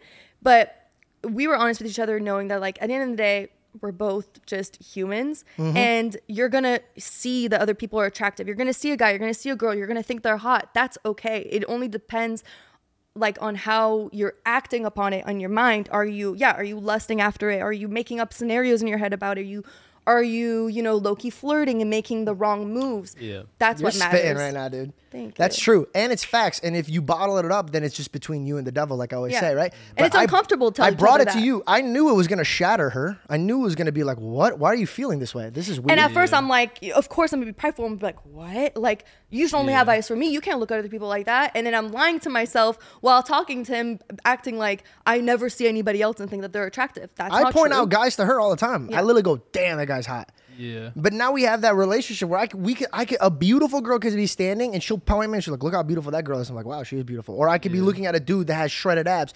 Like, for example, you, if you were walking by, I swear to God, I would turn on and be like, yo, look Hundred at the dude. percent. This, Look at him. He makes me if check out wasn't guys Christian, all the time. like, you know, like I'll say, like, like I would say things like that, but we've built this best friend relationship because she knows me down that. to my core. I like that. And and I think when you hide things from your loved one, you're only hiding the beautiful roads you guys could be taking. Yeah, I like And the then you sit on vulnerability. guilt. More have to that. have yeah. to be vulnerable, man. Because when I was at my state where I was like, should I have this conversation? The first thing that I thought about was like, bro, if I'm having these feelings, she could possibly having the same feelings. Yeah. I'm not a six foot four uh, supermodel with shredded abs, perfect hair, and my jawline could cut through a, a, a- a watermelon. That's not me. I'm the funny guy that might make you watermelon. feel better. Yeah, yeah. You get what I'm saying? So like I was like, okay, if I tell her this, this is my dilemma. We could pray about it, and God forbid if she's ever going through something. Because here's the thing, right? She's an actress, correct? Okay, she goes to to set, and her her role in front of her is like this tall, gorgeous looking man. How many times do you hear, oh, so and so broke up, and now they're dating their co-star? Blah blah blah. That scared the crap out of me because I know whoever lays eyes on this woman, when they know her heart, they're gonna be like, "Yo, I have to wife this girl up. This is the perfect girl." Yeah. So when I send her out into the world, if I'm insecure with what I got going on in my heart and all the situations that I'm dealing with, then I'm to be like, oh, she's for sure to be up to no good. But if we talked about it, we laid it on the table, and we also pronounced that God's in control, then, bro, like I tell her all the time, like, God, cheat on me, bro. Like, it's fine. God will replace you with so much better. And I, ke- I tell that to her to her face because I told her the same thing. If I ever disappoint you, if I ever stop providing or giving in love in, in, in any type of way, mm-hmm. I go, I pray that God will remove me and put somebody in your place. I can provide. Provide way should better than be. I can. Yeah. And then if you have that theory in your heart, then you're just moving at. There's nothing better than being in a relationship, trusting your partner, because then now it's like you're back to back, and she's taking on that side of the world, and you're taking on this side of the world. But imagine if you're fighting the world, and now you have to keep turning back because you're scared of your partner stabbing you. Mm. That's crazy. Yeah. I feel like this podcast kind of went all over the place. That was good though. No, I have to pee. look. I have to pee so bad. I've been holding it for a minute now. I'm should we, should, we, wrap? We've been going for two hours. We could keep going. we So, could wrap whatever you want. I'm I'm down to keep going. I just gotta pee. Can I pee afterwards? Huh? Can I pee afterwards? Can you after me? Yeah. Yeah. Okay, cool. and we're back. Oh, wait, hold Hello. on. You could eat while we're we're, doing, we're two hours in, bro. If anybody's listening right now, this You can I don't a think they're gonna be snack. mad if you're snacking on an apple. We're apple. back and a little lighter. This is the longest pod we've ever done. Really? Mm-hmm. PR. Hmm. Well, actually, I have something to to kind of ask you. So because you know, I'm so sorry. Can we, can, David, uh, David, I just called you David. Reed, can we move the Bibles? Because every time I put my feet up, I keep putting it down because I forget the Bibles are here. Oh, now I can. Put now you can put your feet up. um, because I think I wanted to touch on was because you know obviously you went through a time when you know you had you went through really bad anxiety and you were in depression, right? And do you find that at that time because we were talking about how like you know how powerful the word is and what you speak, like reflecting back on that time, do you feel like you were very outspokenly you know negative and buried yourself in your thoughts of like anxiety and depression, like Like back then when I was going through it. Mm-hmm. Yeah, I was like, I don't know how to explain it. I felt I felt like I was uh possessed, Mm. like by a demon. Like when at that point in my life, I don't know how to explain it. I was so like negative and like uh I don't know how to explain it. I used to just think the craziest things. I don't know. I felt like a freaking weirdo yeah. back then. Like I, I it's like so weird to say. I, I after so like I started really struggling when I was 16. I had my first little like um like love like high school thing, and she died. Um, Right. I heard you Yeah, say that we- on your video, which Yeah. is absolutely heart wrenching. I If I you don't mind me remember- asking, how did she pass away? They so she had like a seizure. She said she was feeling sick and stuff like that, and then she had a seizure. Had to go to the uh, ICU, and I think she she had that thing like septic shock or something. I guess like oh I think I think what happened, what I remember was that uh, maybe she had like a like a UTI that was left untreated, and maybe the infection spread. oh no. That could happen like that. Oh yeah, because it goes. To, you know, like it goes. You don't treat it. It goes to your kidney, and then your kidney. And that's why you bleed when you pee, and then it. You know, and then it's just like this whole. Gets to your blood, and yeah. then you're done. Oh my god. So I'm pretty sure it was something like that. And like that was the first time I experienced like, because again I grew up very lonely. So having like someone who was giving, feeding into me, especially with women, I always had issues just because me and my mom don't have like the best relationship. But like whatever. Um. So, and seeing her go, I was so mad at like God, at like everything. Um. And I think that's what like started separating me away from God for a minute because I grew up kind of a little Christian. Um, I was so pissed because like I was like, damn, the one time something good comes into my life that I can relate to, it like, gets taken away. And I had like anger issues like crazy. I used to try to like fight people. I would like send people like death threats and like I was like messed up. Um, I was so that, that got me into lifting though. So I started working out after that. I'm Um, so sorry. I don't mean to laugh, but like the pivotal, like sending death threats to like, yeah, I just started wanting to work out instead of murdering everybody I see. It's like great. I'm glad you just, like- pivoted. I used to like yeah, I used to like look at people in public and just be like, eh, like guys, and if I thought that they were like looking at me or talking to me, I would like immediately just get angry. It was weird. I used to have like problems. we were Um, going through a really dark time, and certainly, I mean, when you're 16 and you feel like you found your first love, like when you're 16, things are like life or death. You know, the way that you Yeah. feel things, like You're So- overly. you're like it's times two because Yeah. like you don't know anything else other than that. Um, so I got through that, and then yeah, I was I was just mad lonely in high school. I never, given the respect I had for my father, like I never got into like drinking, drugs. Like all my best friends were like the biggest drug dealers in like the county. So like I would hang out with them maybe, but then as soon as they start, I would leave. So I was very isolated. And I just played like a bunch of video games, um, and lifted, and I was extremely isolated from that. And then I had a point where my dad's like girlfriend moved in with her kids, and I hated her. Probably shouldn't say I did not like her at all though. I felt she was just Yeah. Are they still together? No, she was just freeloading off my dad, and I felt even more isolated. I just locked myself in my room because then I felt isolated from my dad at that point in my life. So then it was Mm. like I had nothing other than video games and going to the gym. Damn. And this is right Um, around the same time. This was yeah, this was like 16 to 18 was. So you had nobody was. in your life. The guy that Other was than- there was like catering to another woman, Yeah, and the woman that you were but he was catering to broken. That was the thing. No, I, don't- know don't- that. No, no, no. I know him, that. I you know that. Yeah, yeah, yeah. He was like, uh, me and my dad are very close, and I hope if my mom listens, she's gonna send me some text messages. But like, basically, so she cheated on my dad, right? Oh, I I'm haven't sorry. I thought your. I didn't know your mom was even in the, the picture. Are you still? Are you close with her now? Not really. Again, if she if she like, I already know she's gonna be calling. I don't really talk to her that much, and she's just gonna get pissed if I even bring it up. But I like being vulnerable. I like how people always ask me like, what what happened in my childhood that made it like that. But I think that's that's you know, so that happened, and my dad was distraught, obviously. Mm. Um, and so he, I see why he like rebounded to like a very low class woman. Um, and he was putting a lot into her. I think it's because he had he had a void that he had to fill. So I don't blame him for that. But I was pretty messed up during that time too, because I felt even isolated from him because I hated that woman that he brought in. Um, and then I didn't find out the reasons for like why the divorce happened until I was like 18. So I like resented my dad for a minute because I didn't know what was happening in the divorce and stuff. Wow, that's actually really. That's. Re- I love your dad because he didn't tell you your mom did that. Yeah, He wanted you to still look at your mom with respect. yeah, yeah. It was a, That it was a should show the integrity that your father has. Yeah. So How was then- your How's your relationship with your mom now? Like, are you, are you guys on talking basis? you guys? Um, every once in a while, but like it's something I definitely need to work on. Um, I've lost after learning all the things and and then dealing with the relationship with me and her afterwards. I just lost a lot of respect for for her for ruining the family because I don't have one memory of like a good happy family, which is like messed up.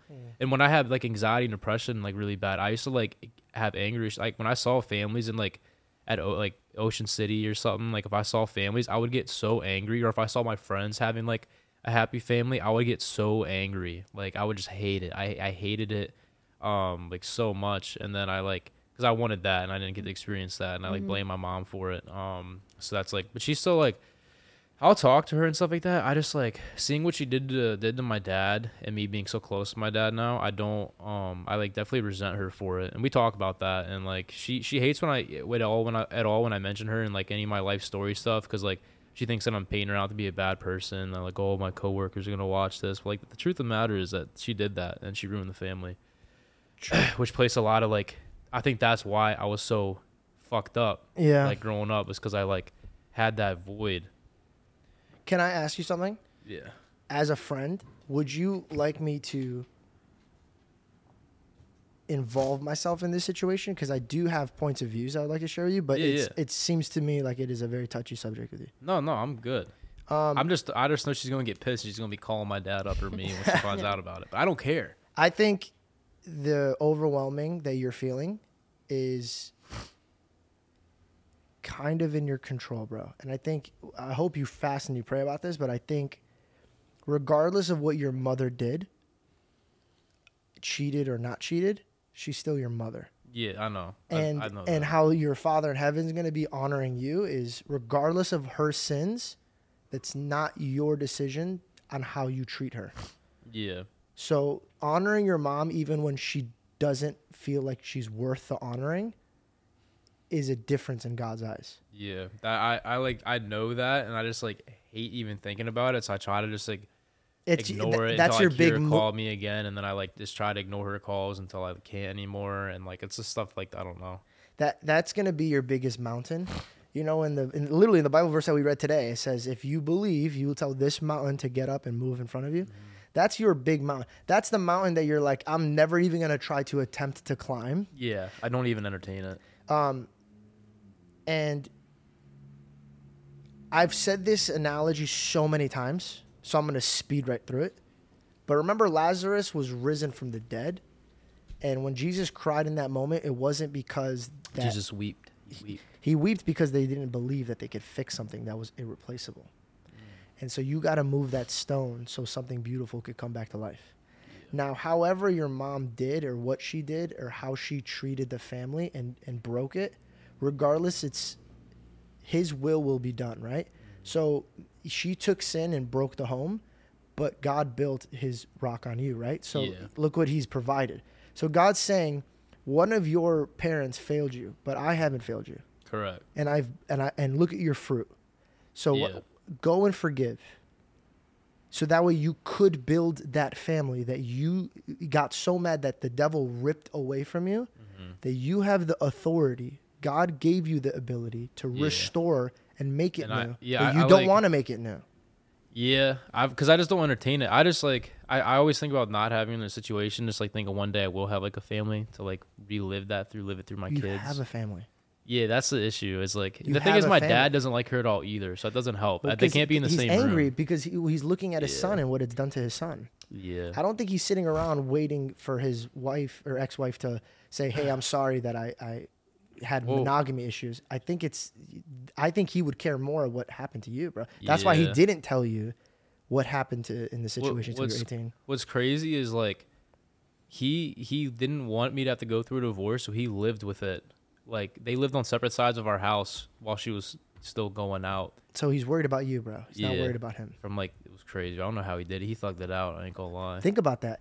Would you want to live in the same house that uh, another woman laid in bed with him? Nah, I don't know how he, he went crazy. he did it for you. So if he could see his son stand above and rise with the will of God and the might of God to forgive his mother on an occasion that he's made very clear that has burdened his life. Mm-hmm. Now imagine what God's going to do when this whole world sees you forgive a woman. That's Yeah. your biggest hurdle. You're now showing people that they could do it too.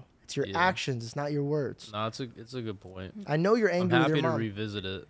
this is what I would say. If you're gonna do the fasting situation, um, I would pray and ask God to forgive you first.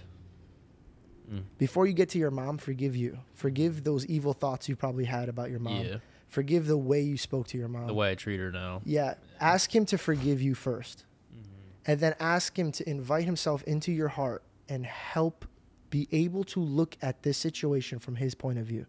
Because his Yeah. point of view is not your point of view. And right now you want to punish and show as an example to the world of what your mother did. But I promise you, bro, your mom, regardless of how you feel, loves you. Yeah, and when she made this mistake, she didn't think it was going to castrate your life. I just feel like she still doesn't genuinely feel sorry about it. That's why, like, Mm-hmm. I feel like that's why I haven't, because like she's still like, there's a lot of issues there, like that are I Mm-hmm. But probably won't say. The but, like, forgiveness isn't for her.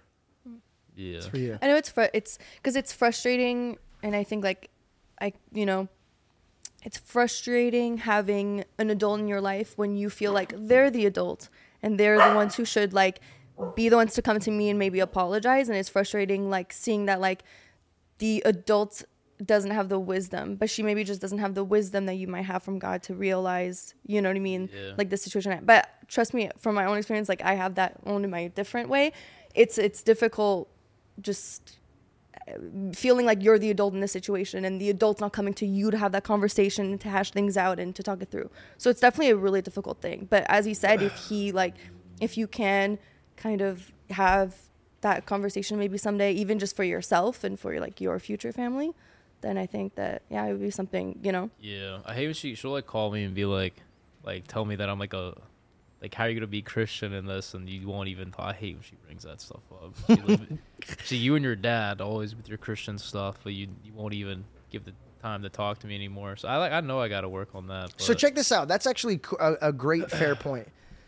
So the devil intervened and used your weaponry against you, right? So she comes up to mm-hmm. you. She goes, "Why would I look at you? You go and preach, but you won't even you won't even forgive me on a mistake, and you, and you go out and you and you tear my name down." Mm-hmm. Now hear me out. It takes two to tango. We don't know. I don't know, and I don't know you don't know, but we don't know what was in her heart when she made that decision. Yeah. And I don't think you ever cared to even ask.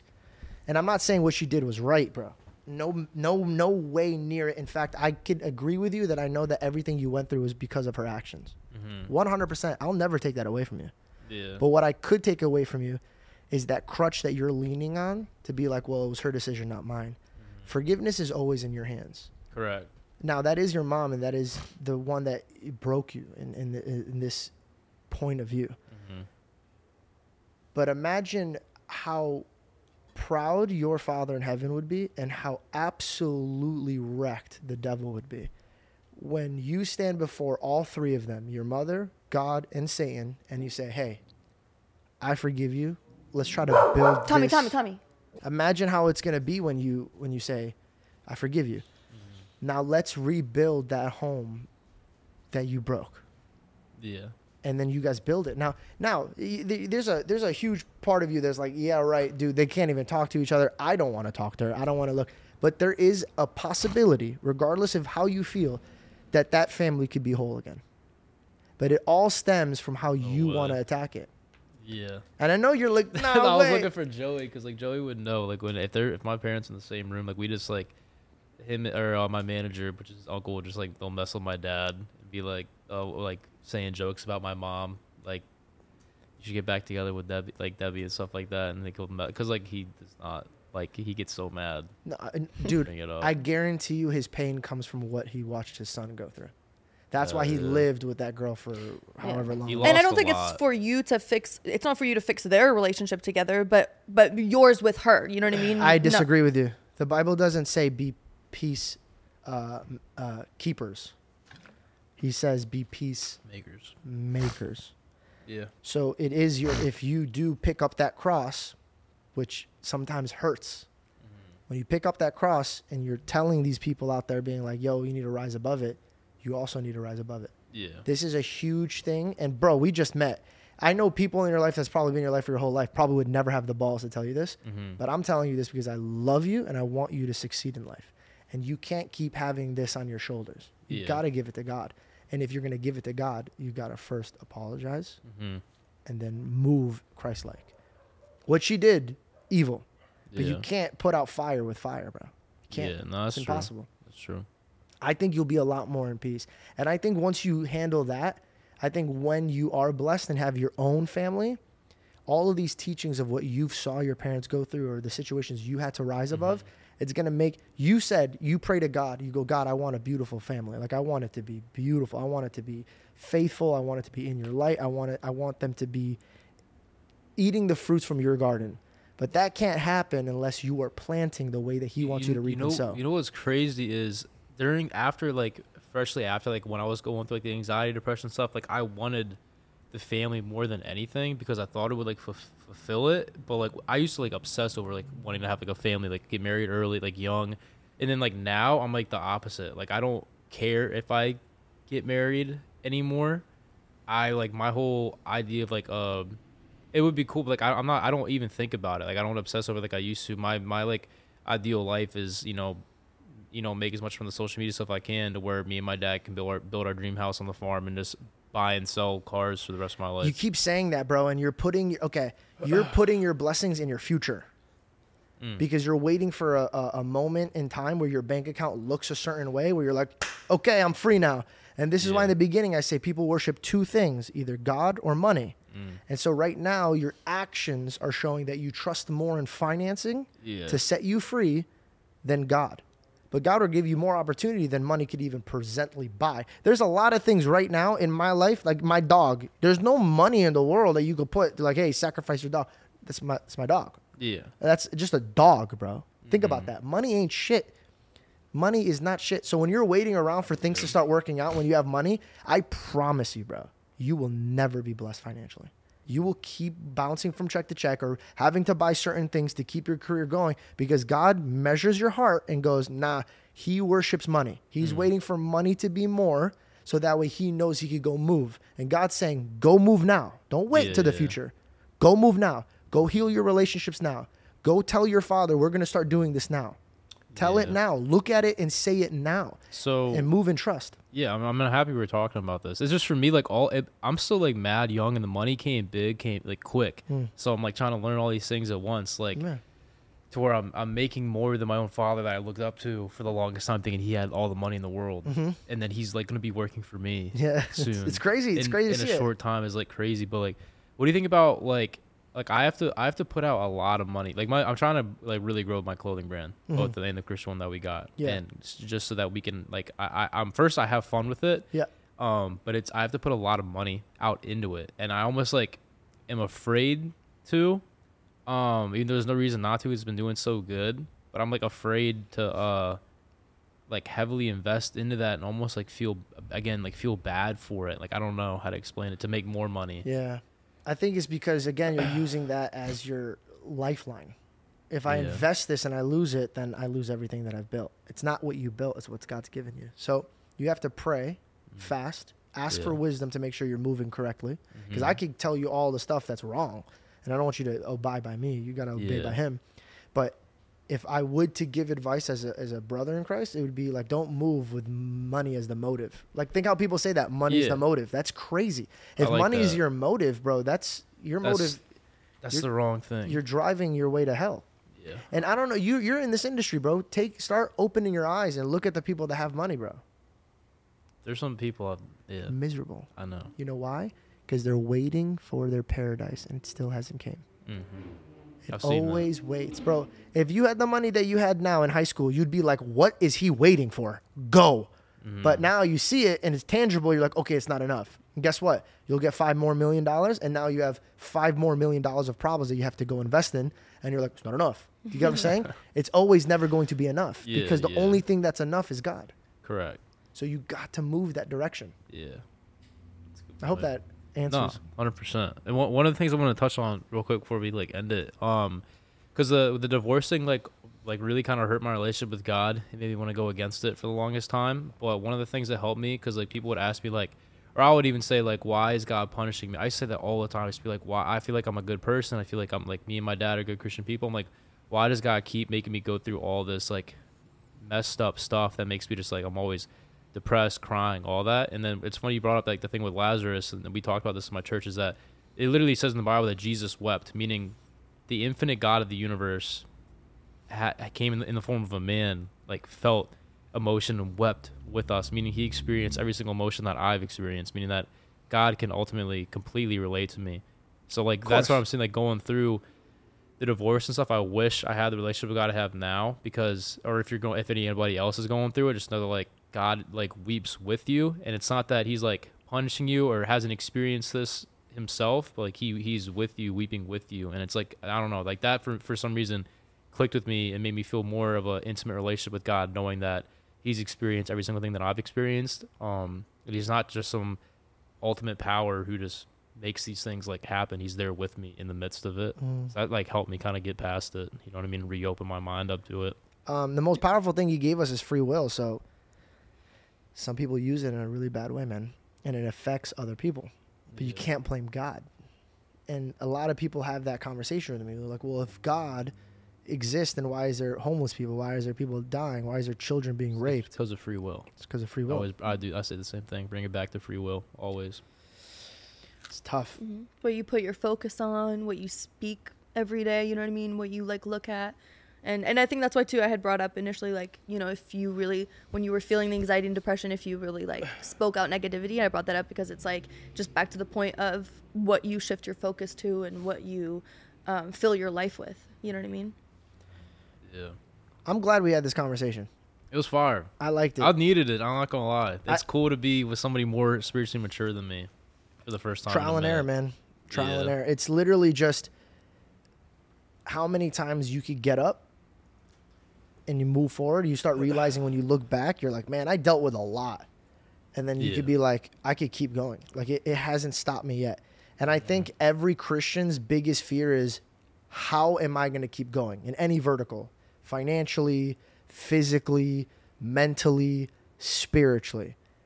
If you're planning on moving forward, do it with God. Mm. And then the peace will come.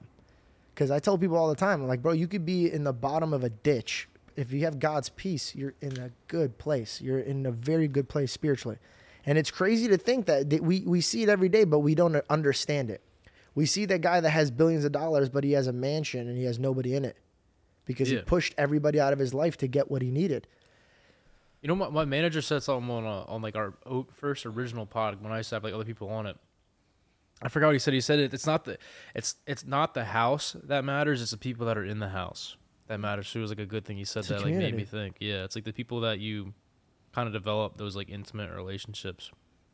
That like really like thought with me. Like he said like how he'd rather have the smallest house with the his family, like his daughters and his wife and stuff, than to have the biggest just going back to again like money not being everything and everybody chasing money and even myself i find myself doing that not even like just to me like money's always just gave me, give me the idea of like uh financial freedom like not having to struggle for Yeah. It's a tool, bro. Yeah. It's Yeah. a tool. It's You should still look at it as a tool. And by the way, it's still a big blessing, bro. Like there's gonna be people that watch this podcast and be like, "You don't know shit, bro. You were never broke." And it's like, yeah bro, you don't know my my parents came to this country with nothing. They had to build everything from the ground up.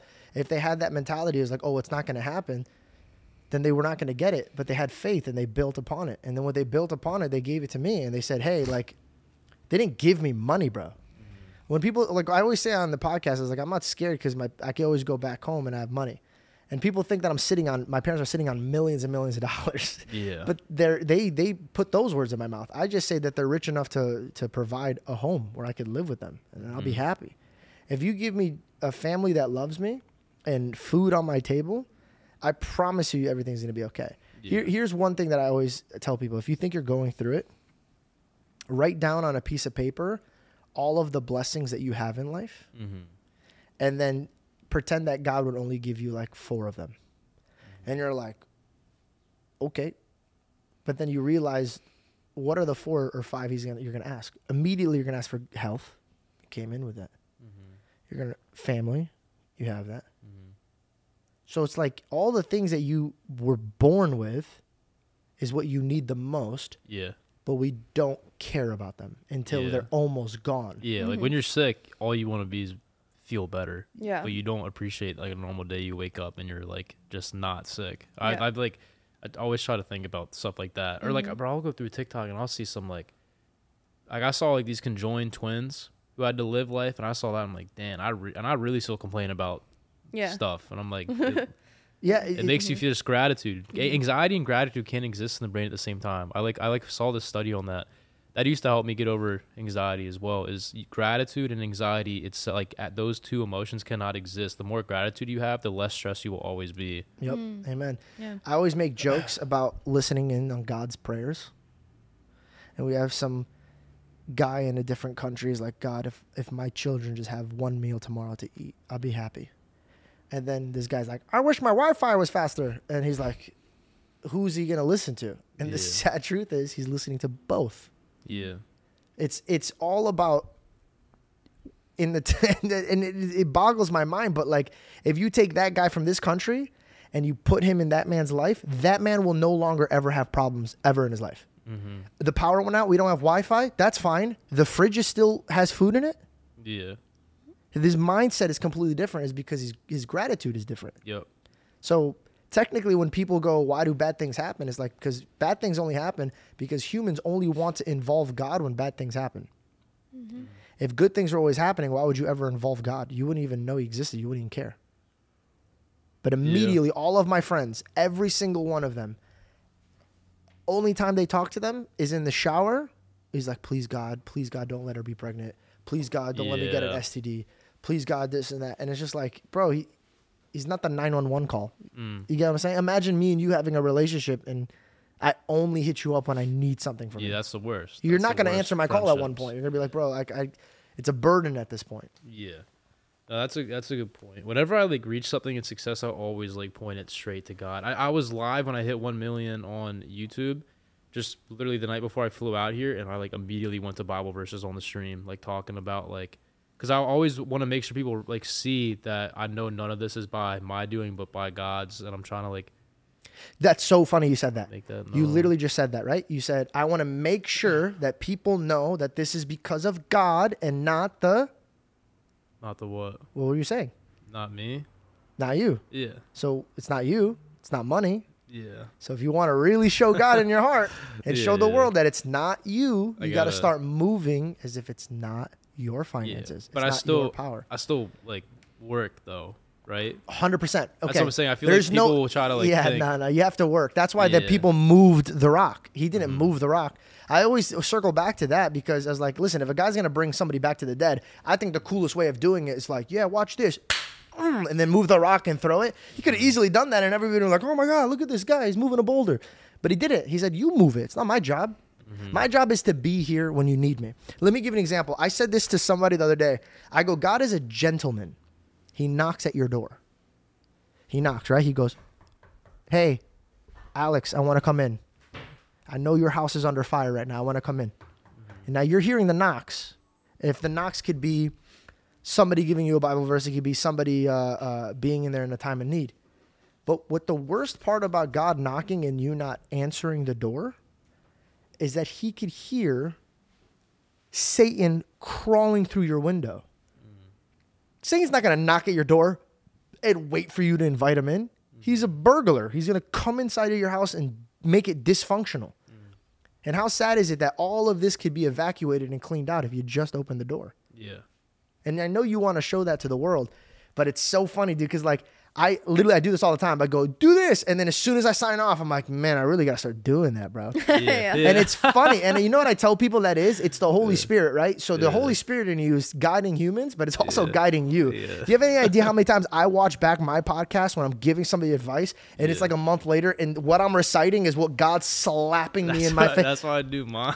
Dude, It's it, like, it, that's yeah. beautiful though. That should show you that it's not us. It's it's it's a spirit that's in us. But it's so funny how our spirit could be guiding us this way. And a lot Mm-hmm. of people say this is a common saying. It's it's better to preach it than to do it. It's easier to preach it than Ye- do it. Be- uh, easier said than done. Easier said than done. Right? It's a common thing, but we all know. Mm-hmm. We all know. Mm. Also, you know the gut feeling? Do you know that came from the Bible? really. Yeah, in the Bible it explains that it, it- it's from the, it's in the area of the gut, and so people literally changed that verbiage because people were like, it, "It's my Holy Spirit," mm-hmm. but they didn't want that to be the vertical because people are like, "Well, I'm not spiritual," so now they say it's a gut. The only thing my gut does is not break down gluten. Mm. And yet we're putting all of this weight on a gut. Yeah. My gut can't take gluten. You think it's gonna take my problems? It can't. Mm-hmm. you get what I'm saying? Yeah, yeah, yeah. It's just funny to see this. I don't know. But dude, I, I I really, really love this podcast. This is the longest podcast I think I've ever done in my life, um, and rightfully so, bro. This is amazing. Hey, I Yeah, that's appreciate great. you. Comment down that Thank you made it all the way to the end, um, and then also, I think the one thing I want to wrap up with is, you're not alone. In my heart, I, I feel like I need to say this. You're not alone. So if anybody feels like they're alone right now, you're not alone. He felt alone, and now he has millions of people on his side. Mhm. It could turn overnight. Where you're at in your life, there's maybe a lesson that you need to learn. So humble yourself, invite God in, and grow from it. You might feel like you're being buried alive, but you're just being planted, and you're about to grow beautifully. I love you guys. Be safe, like and subscribe, and I will see you guys next time.